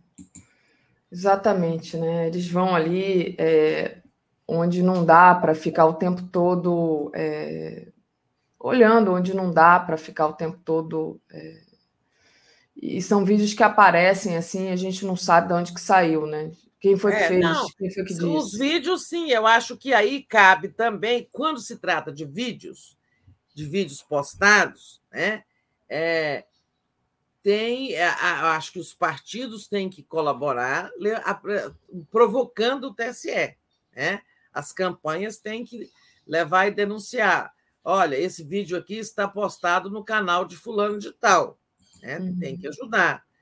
Todos nós, não só as campanhas, todos nós, eu acho que temos que denunciar é, onde está circulando um vídeo com discurso de ódio. Eu estou falando daquilo que não é postado, é apenas dito, né? É apenas dito no, no grupo fechado. Entendi. Só que aquele grupo se multiplica, cada um manda para outro grupo, que manda para outro grupo, que manda para outro grupo, e aí viraliza. Né? É, é essa questão que eu estou apontando, né? a dificuldade de atuar, de entrar em grupos fechados. Uhum. Seja para nós, seja para nós, jornalistas, seja para as campanhas ou seja para o TSE. Nós não temos a menor ideia do que está sendo dito neste momento nos grupos bolsonaristas. É. Verdade. O Euclides diz: Tereza, falta de vontade de apurar. Essas fake news viralizam não é difícil rastrear os grupos. Foi exatamente isso que Tereza estava dizendo, né? Cultura Búzios.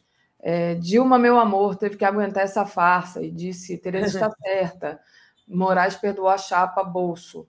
O Daniel Miag. Não era melhor ter mais uma semana e campanha nos dois turnos? Maria Cristina, pastor, boneca gospel, continua espalhando fake news. A Leila Matos está fazendo uma crítica aqui para o Edu é, dizendo que ele foi preconceituoso. É, enfim, Leila, está anotado aqui. E Cultura Búzios diz: é, Estados Unidos também defende a democracia e mata gente. A Joana mandou aqui um super sticker. Então, agradecer a todo mundo que está acompanhando a gente e pedir para deixar o like. Tereza, é, tem aquela história, né, do Faquin, né, no último dia atendendo os militares, né? Ele ampliou o prazo e aceitou mais nove militares na, na equipe de inspeção do código-fonte das urnas. É, mais cedo, isso foi apontado aqui no Bom Dia como uma preocupação, né? Por que isso agora? Como é que você vê essa, essa atitude do Faquin no último dia, né, Tereza?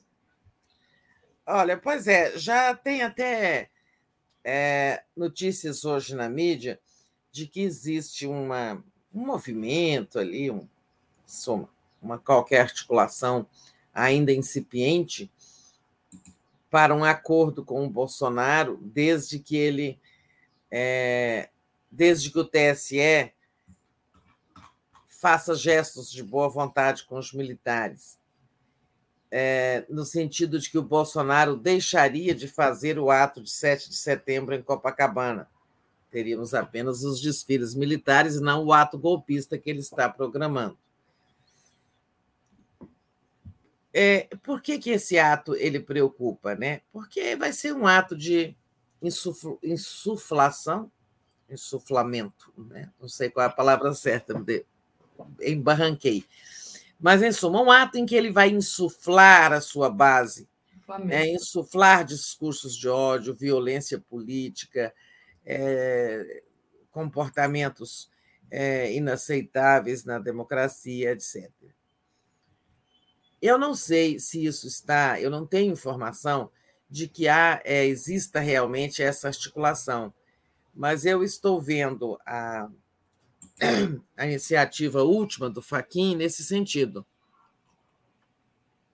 Um gesto um gesto de boa vontade para com os militares ali, o Ministério da Defesa.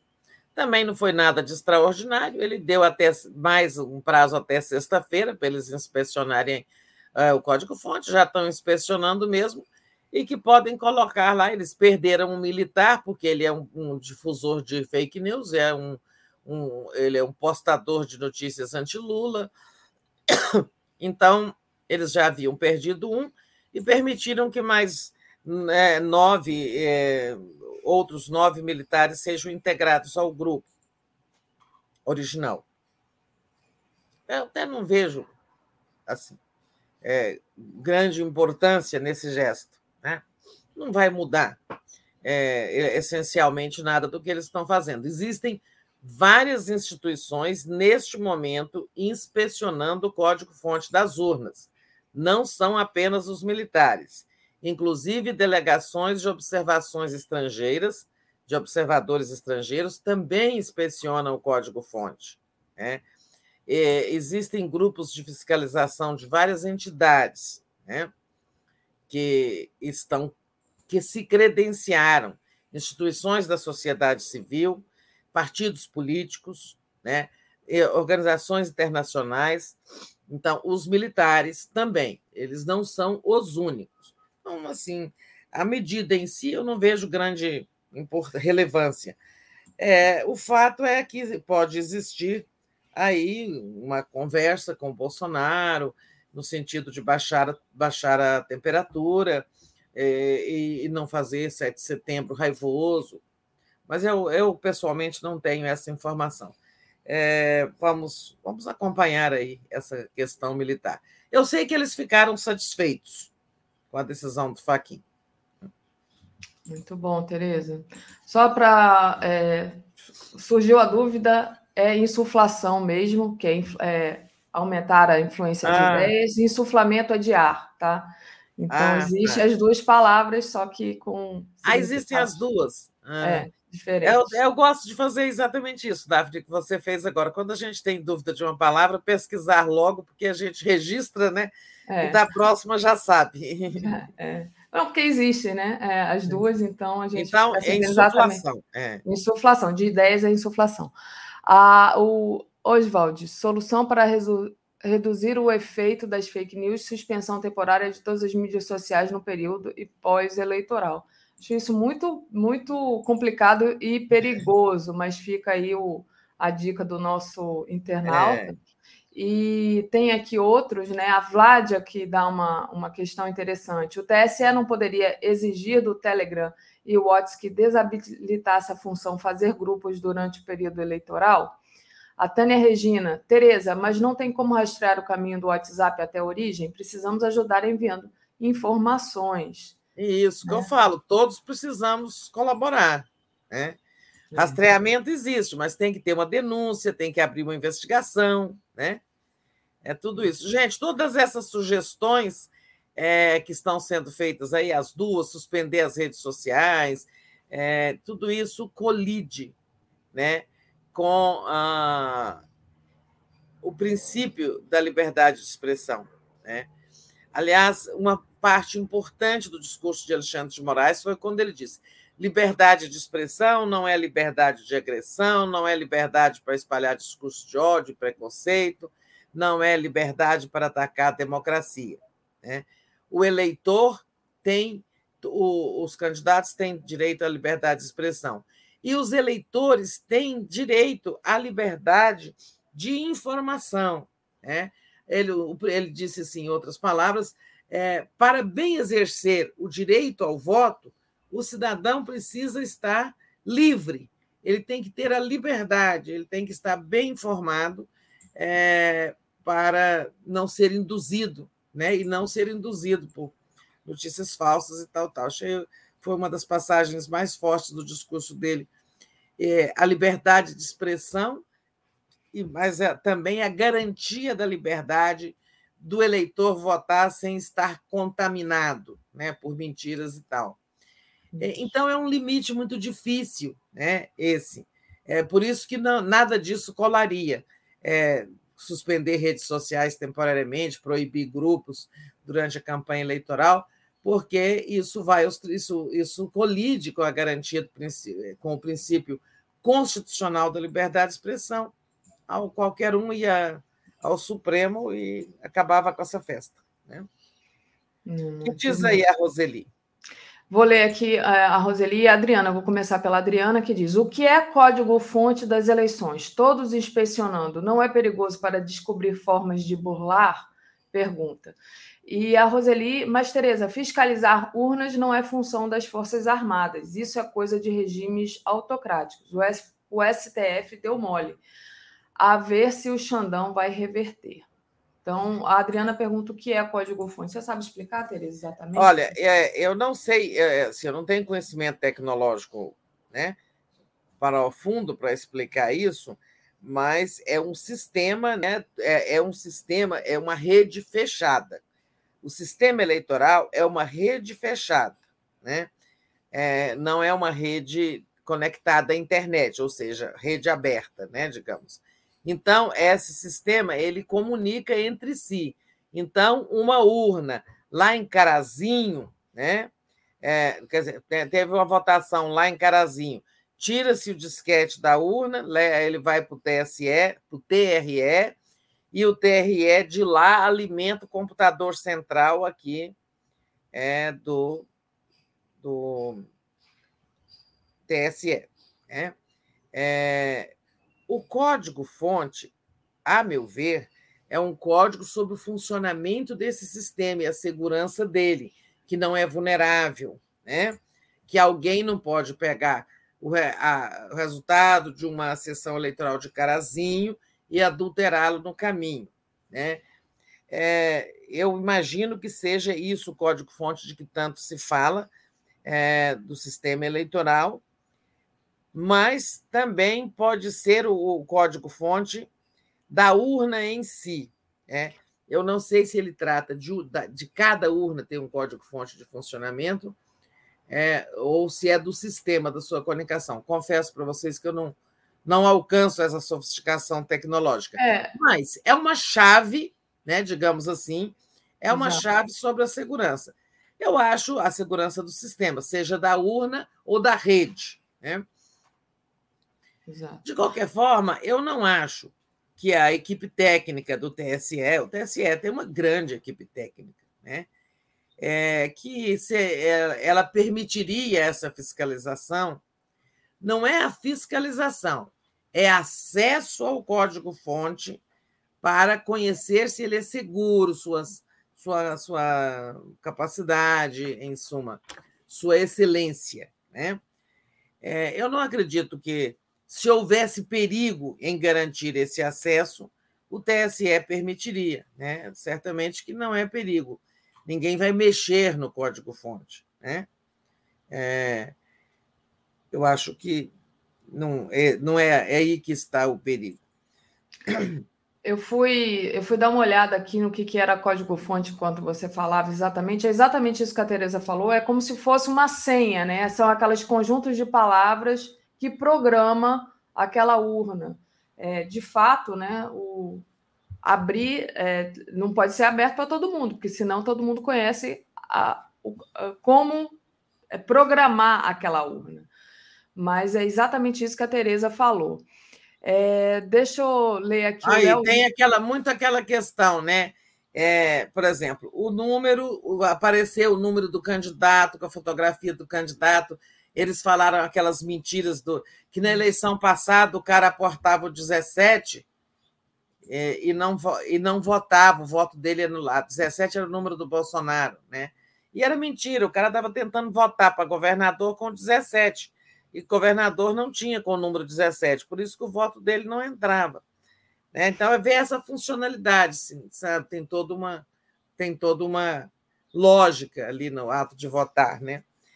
Mas deixa eu responder a outra que disse é, tirar os militares. Olha, é verdade, aí eu concordo, não é função deles é, fiscalizar eleições.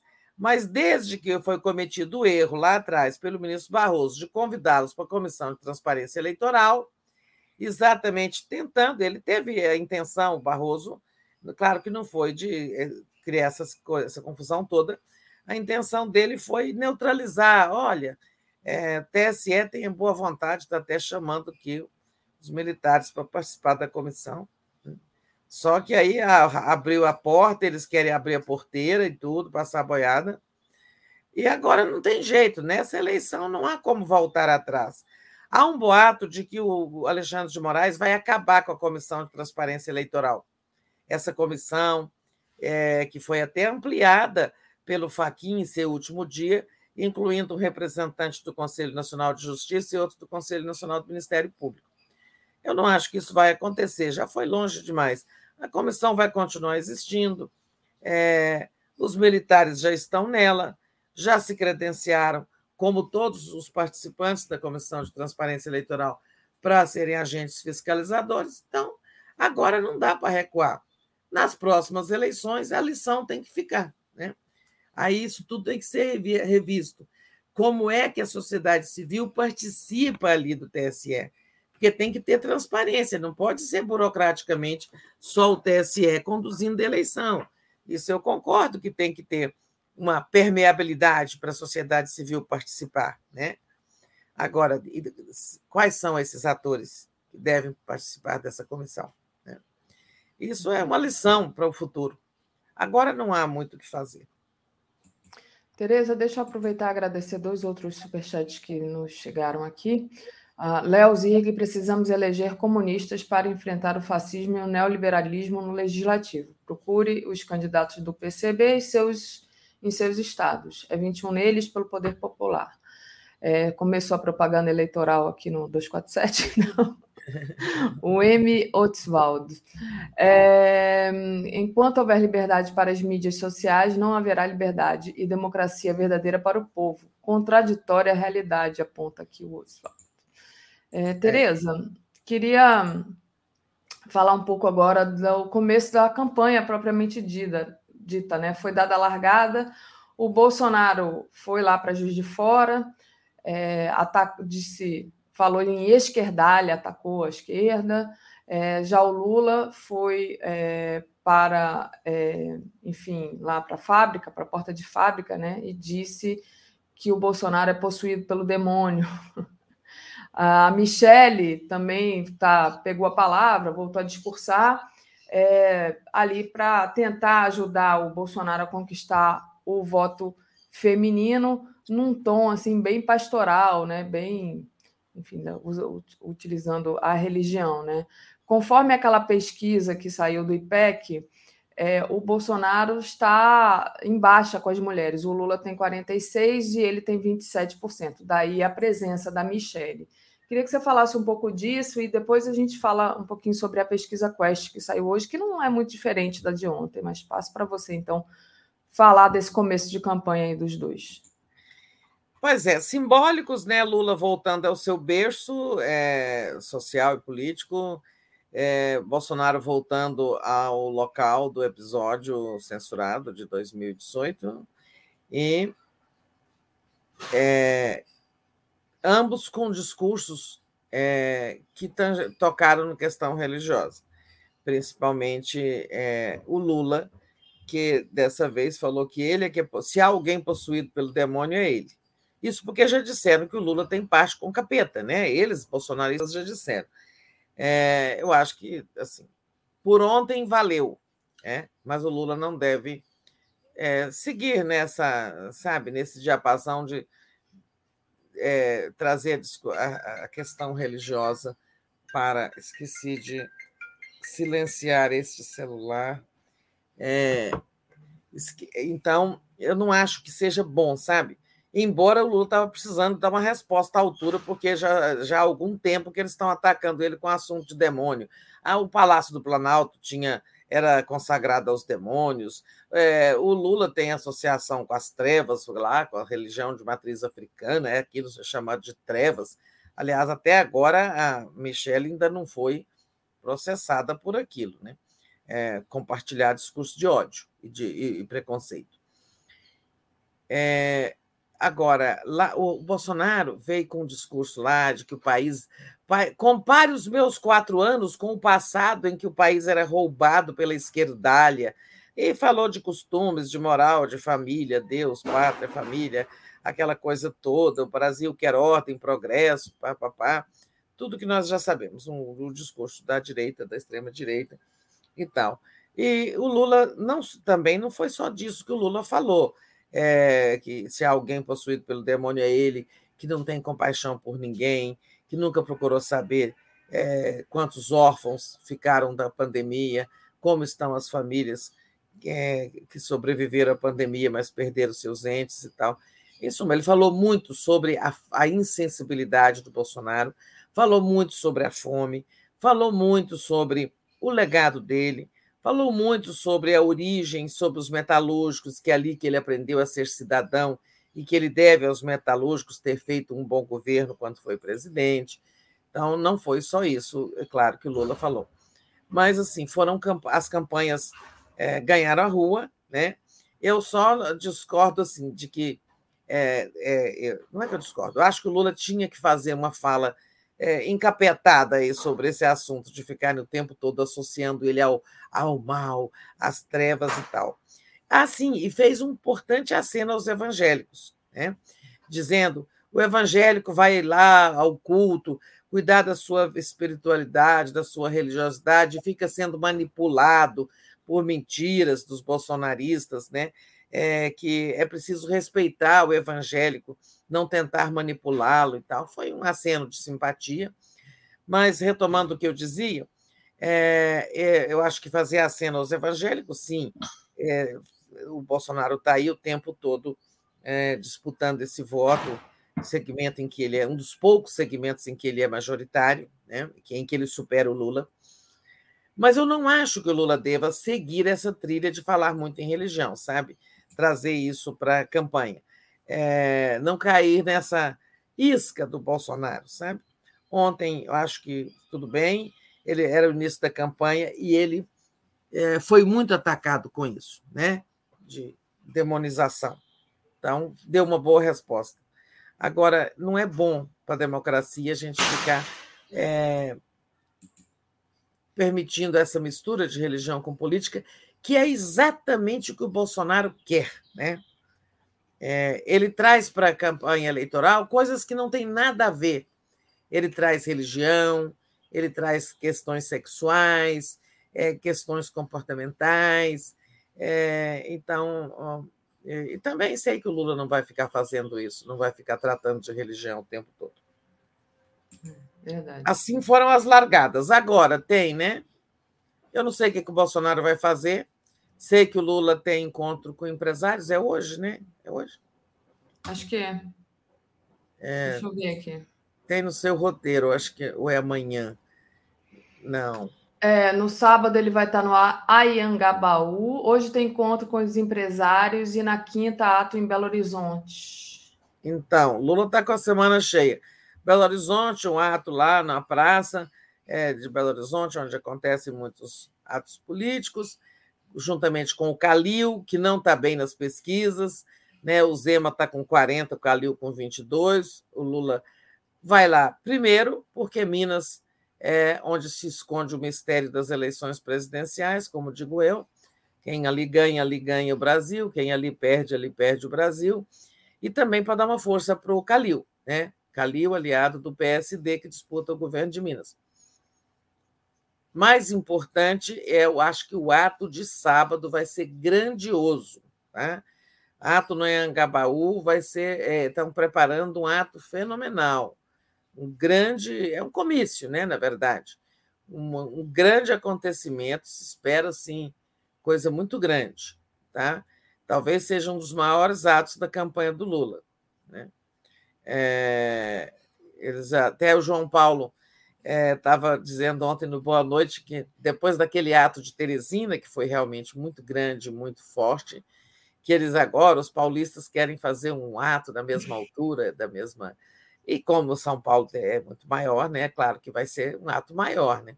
do que o de Teresina, que é uma cidade muito menor, mas foi grande para as proporções de Teresina, realmente aquele ato, pelas fotos e imagens que a gente viu, foi muito grandioso. Enfim, vamos em frente, Davi.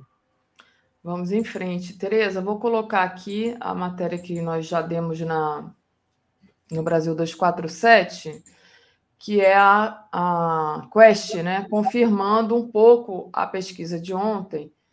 É, então, confirma a vitória de Lula em primeiro turno. Ex-presidente tem 45% contra 43% de todos os outros adversários somados, né? Então, é, tanto Lula quanto Bolsonaro oscilaram um ponto positivamente desde a última rodada da pesquisa realizada no início de agosto. A Quest da vez passada foi aquela que no, havia deixado as pessoas mais pessimistas, né? Como é que você vê essa confirmação agora de que o Lula tem sim possibilidade já de vitória no primeiro turno, Tereza?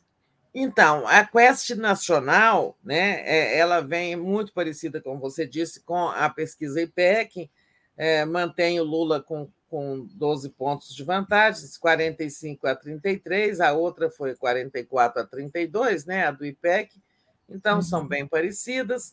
É, o segundo turno também, ela dá 51 a 38, é muito parecido, a outra foi 50, mais ou menos isso mesmo. Né? Também tem é, nessa quest o Lula com 45 e os demais concorrentes com 43. Eu não fiz a conta dos votos válidos, mas é mais ou menos a mesma coisa, 51, 52, indicação de vitória em primeiro turno.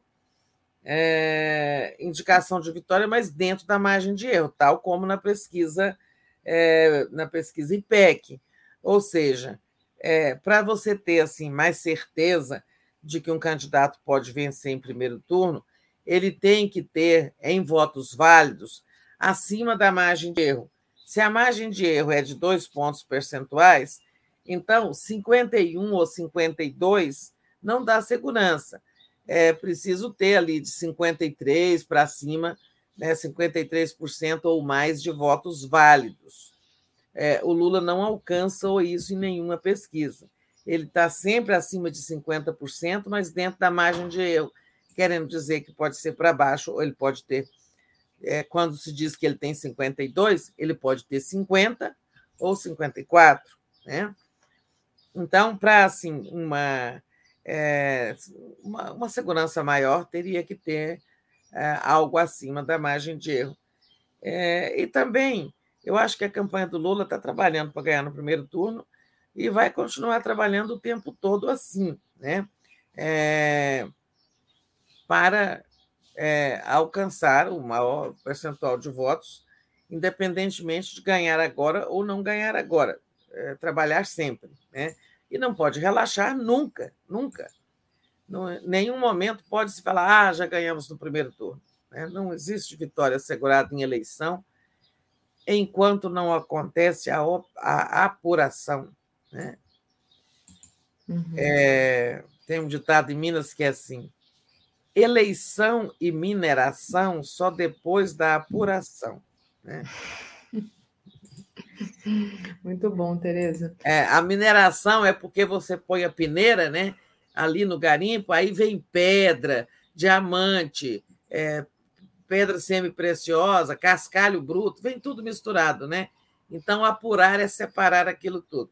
E na apuração eleitoral, nós sabemos contar os votos, né? Perfeito. É, na pesquisa Quest também, é, uma confirmação importante, para mim é muito importante isso, é que entre os que recebem auxílio emergencial, auxílio Bolsonaro, auxílio Brasil, é, o Lula tem 42 e o Bolsonaro tem 27. Já, olha, então você vê que o Lula, o Bolsonaro não conseguiu comprar as pessoas. Bolsonaro 27. Já na pesquisa. É... Coloquei aqui na tela esse do Auxílio Brasil também. Essa da, da Quest, né? É. é e na na, na, na como que chama na IPEC, IPEC é, o número é bem parecido, esqueci onde estão a minha anotação. É, assim, 52, né? É, o Lula tem 52% e nessa aqui ele tem 42%, é, entre os que recebem auxílio do governo. Logo, é, o Bolsonaro não está conseguindo comprar votos, né? É, por exemplo, o Lula na IPEC ele tem 60% contra 19% do Bolsonaro entre as pessoas que ganham até, é, ó, até um salário mínimo. Isso é impressionante, isso diz que as pessoas não estão se vendendo. O Lula tem 52% e o Bolsonaro 27% na IPEC, entre os que recebem ajuda do governo. Né? E essa pesquisa confirma também isso, embora com números menores. É... Outro dado importante: rejeição. Nessa pesquisa, é, o Bolsonaro tem 55 de rejeição e o Lula 41. Na IPEC, a rejeição é, ah, do Bolsonaro é apenas 46. Isso foi celebrado no governo como uma coisa boa.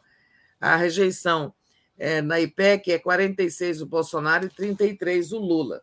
Nessa é, Quest, a rejeição é mais de 50%, é 55%, e o Lula, em vez de 33, tem 41%. Ou seja, ambos têm mais rejeição nessa pesquisa Quest. Uhum. Por quê? Há, um, há uma, um entendimento na política de que, sabe, é praticamente impossível um candidato com mais de 50% de rejeição se eleger, né? Ou pelo menos ir para um segundo turno. Né? Então, na IPEC, o Bolsonaro tem 46, nessa ele tem 55. É pior para ele. Uhum. Mas é, eu queria falar sobre por que, que a pesquisa Quest, é, é, que pesquisa Quest foi essa que espalhou tanto pessimismo na semana passada, ou tanta preocupação entre apoiadores de Lula. Né? Foi uma pesquisa não nacional, né? Foi, foram duas pesquisas feitas pela Quest em São Paulo e no Rio. Né? E nessa pesquisa nacional de hoje, pelo menos eu não achei resultado por estado. Né? Eu tenho a impressão de que houve ali um desvio de curva, uma discrepância. Nessa pesquisa, é, essas, essas duas pesquisas individuais, né, digo, separadas, que é, o, o Quest, a, Instituto Quest fez sobre São Paulo e Minas. Né? Eu falei São Paulo e Rio, é São Paulo e Minas. que apontava um empate técnico em São Paulo e uma redução muito grande da vantagem do Lula em Minas. Né? Na pesquisa nacional de hoje, eles não trazem resultados por estados. Então, eu acho que houve isso. Aquelas duas pesquisas, elas foram infelizes porque espalharam muita preocupação e espalharam, assim, até eh, permite que as pessoas dizem Quest errou. Mas Quest não fez uma pesquisa nacional, está tá distribuindo, divulgando hoje essa pesquisa nacional, que é, é muito parecida com a do IPEC. Né? No entanto, ela fez duas pesquisas estaduais que discreparam. Né? Aí, aí quem tem que explicar é o Instituto. Verdade, Tereza. Muito bom. É, deixa eu pedir para o pessoal compartilhar aqui a live e deixar o like, que é importantíssimo também. E... Isso mesmo, gente. Como diz lá o, o Rodrigo, dedo no gostei. É, o Carlos Alberto Veloso Lopes, sobre aquele assunto que nós falávamos antes, código-fonte verifica se o que você digita vai ser registrado na urna. E até agora não foi constatada nenhuma irregularidade. Muito bom. Ah, exatamente. Se o que você digita vai ser registrado lá na urna. Exatamente porque o Bolsonaro fez muito barulho em torno de uma denúncia de que alguém foi votar 17 e esse, isso não foi registrado. Né? Exato. E, Tereza, você falou aí rapidamente, mas talvez a gente pudesse aprofundar nos próximos passos da, das campanhas, né? O, o, grande ato do Lula no Ayangabaú, que vai ser no sábado, é, a ida dele hoje ao encontro dos empresários e na quinta-feira um ato em Belo Horizonte, como você já salientou aí, é, tem a importância de Minas Gerais e também tem a agenda da Janja, que vai ser diferente da agenda do Lula. Como é que é isso? A, a, a, a Lula, olha, a Janja tem a agenda própria? É, é a gente percebeu assim, o protagonismo né, da Janja é, já há algum tempo. Ela faz postagens, né, postagens políticas mesmo, é, mas com o perfil dela no Twitter. Né? Foi ela que respondeu há pouco tempo a Bolsonaro, a Michele Bolsonaro, quando a Michele compartilhou aquela postagem com aquele discurso de ódio de uma vereadora associando uma, é, religiões afro-brasileiras às trevas, né? Ela respondeu que para é, eu e meu marido acreditamos que Deus é sinônimo de amor, justiça, compaixão, tal e tal, uma coisa assim. Quando teve o ato aqui em Brasília, é, ela cantou é solo a música tema de solo que eu digo assim, com o microfone na mão, mas acompanhada por aquele imenso auditório ali do Teatro Ulisses Guimarães, do Teatro não, do Centro de Convenções Ulisses Guimarães. É, aquela música, o Lula lá de 89, né? Brilha uhum. uma Estrela. É, mas ela atuou como cantora ali, com microfone e tal. E agora ela vai ter agenda própria. É, eu acho que ela tem um papel né, importante junto às mulheres. Olha só, o Lula entre as mulheres e o Bolsonaro está atacando, porque ele quer, porque quer recuperar a, a, a, a penetração dele, a aceitação dele entre as mulheres. Por isso, a Michelle no, participando cada vez mais da campanha dele, e por isso também é muito essa mensagem para os evangélicos, porque ele tem é, uma posição melhor entre os homens e ele, ele ganha do Lula entre os evangélicos. Mas entre os evangélicos, é, tudo indica que homens, tá? É, eles, ele quer chegar às mulheres pelas igrejas evangélicas. Daí esse cruzamento. Michele falando de questões religiosas, né? falando para o público evangélico. O Lula tem 46 e o Bolsonaro 27 de apoio entre as mulheres. É uma diferença de 19 pontos.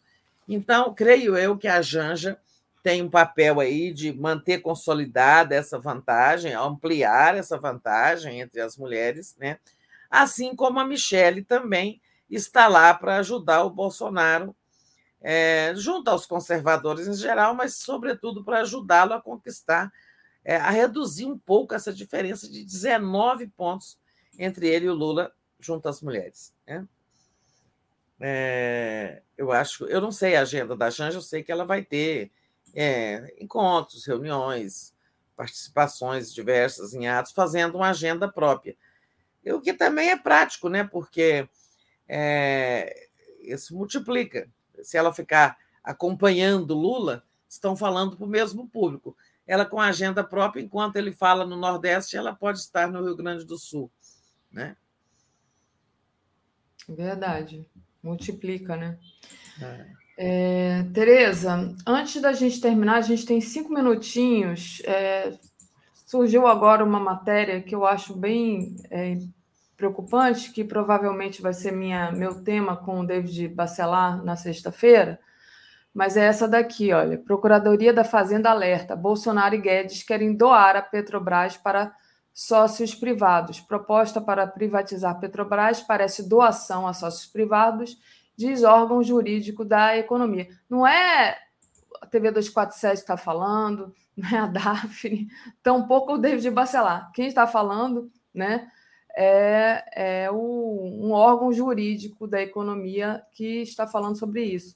E aqui na, no corpo da matéria, né, diz assim: a Procuradoria-Geral da Fazenda Nacional fez um duro alerta em parecer jurídico obtido pela jornalista Idiana Tomazelli, da Folha de São Paulo. assessoria jurídica do Ministério emitiu um duro alerta ao governo é, após analisar a proposta de privatização da Petrobras e afirmou que o modelo discutido até agora se assemelha a uma doação aos sócios privados da empresa. A gente não não se surpreende, a gente sabe que esse é o papel do Bolsonaro, mas é para ficar indignado, né, Tereza? Deixa eu só dar as boas-vindas aqui ao Rio do Simões, que entrou como membro do canal. Como é que você vê essa notícia, Tereza, e rapidamente, né? A gente não tem muito tempo, mas é alguma coisa assim que me choca. É, não, mas eu li aqui. É... Então, é, o, a proposta que a PGFN está criticando é daquele Adolfo Saxida, né? o atual ministro das Minas e Energia, em maio, quando teve ali a troca do presidente da Petrobras, aquela confusão toda, é, caiu o ministro da Minas e Energia, que era o Bento Albuquerque, assumiu esse esse auxiliar do, do Paulo Guedes, que é o Adolfo Saxida, é, e ele falou em privatização da Petrobras, que só assim, é, só assim se ia ter um melhora na questão de combustíveis e tal. Olha, o modelo que vem, diz a matéria, o modelo que vem sendo analisado pelos técnicos prevê a conversão de ações preferenciais da companhia é, priorizadas na distribuição de dividendos, mas sem direito a voto, em ações ordinárias, com direito a voto na Assembleia de Acionistas. Apenas essa transação já seria suficiente para diluir a participação da União na empresa. Com isso, a Petrobras deixaria de ser uma estatal. É, explica aqui a repórter que teve acesso ao parecer, a, a, a Indiana Tomazelli, da Folha, que teve acesso a esse parecer da PGFN. Então, eles estão com essa manobra, né? Por exemplo, eu tenho ali, eu tenho, de fato, um pinguinho de ações é, ordinárias. Eu não recebo, é, eu não recebo dividendos, porque essas ações ordinárias não recebem. Elas apenas se valorizam.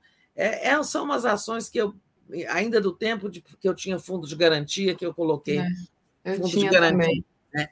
Então, elas só sobem ou descem de valor. Como já caiu tanto, que eu falei, deixa isso quieto, agora que eu não vou, só vou mexer quando recuperar pelo menos o valor nominal original, né? Ao longo da Lava Jato, a gente, as ações né, da Petrobras né, mergulharam no poço. É, então, eles vão transformar as ações ordinárias em preferenciais que são aquelas que têm direito a dividendos. Ora, tem milhões de pessoas que têm ações ordinárias é, e, que passa, e que não têm direito a voto né, na Assembleia da, da, da Petrobras, na Assembleia de Acionista, e passariam a ter. Realmente é uma proposta cretina. É privatizar sem privatizar, sem fazer aquele processo todo e tal. Mas isso não vai acontecer, quero eu acreditar, que eles não têm tempo nem força para fazer nada disso. E quando o Lula tomar posse, esse estudo vai ser é, colocado onde deve ser colocado na lata de lixo. Muito bom, Tereza, exatamente. E a gente segue aqui denunciando essas manobras, né? Tereza, deixa eu agradecer a todos que estão aqui até agora, pedir para deixar o like, é muito importante deixar o like, tá, gente? E compartilhar essa live. Às 10 horas, o mundo como ele é, Ucrânia ameaça atacar a usina nuclear, às 11 horas, giro das 11, TSE isola Bolsonaro, 13 horas, o que esperar da campanha eleitoral com José Dirceu no podcast do Conde, 14 horas, Clara Ante, uma liderança como Lula não surge da noite para o dia. Às 15 horas a gente tem Atushi e Conde. Às 16 horas, Brasil Popular, o feminismo e a luta das mulheres pela derrota do bolsonarismo. Às 17 horas, tudo o que você precisa saber sobre as leis da cultura, com Célio Turino. Às 18 horas, Léo ao quadrado. Às 18h30, Boa Noite 247. Às 22 horas, o dia em 20 minutos. Às 23 horas, a live do Conde. E com isso, Tereza, eu agradeço muito a, a participação sua e é, a gente vai ficando por aqui, Tereza. Vamos ficando por aqui. Até a noite no Boa Noite. A Daphne também estará por aí, como ela já mostrou na programação. Boa quarta-feira. Obrigada, comunidade. Olha, likes aí, compartilhem, façam tudo aquilo que a Daphne pede, tá? Valeu, Tereza. Beijo. Tchau. Beijo.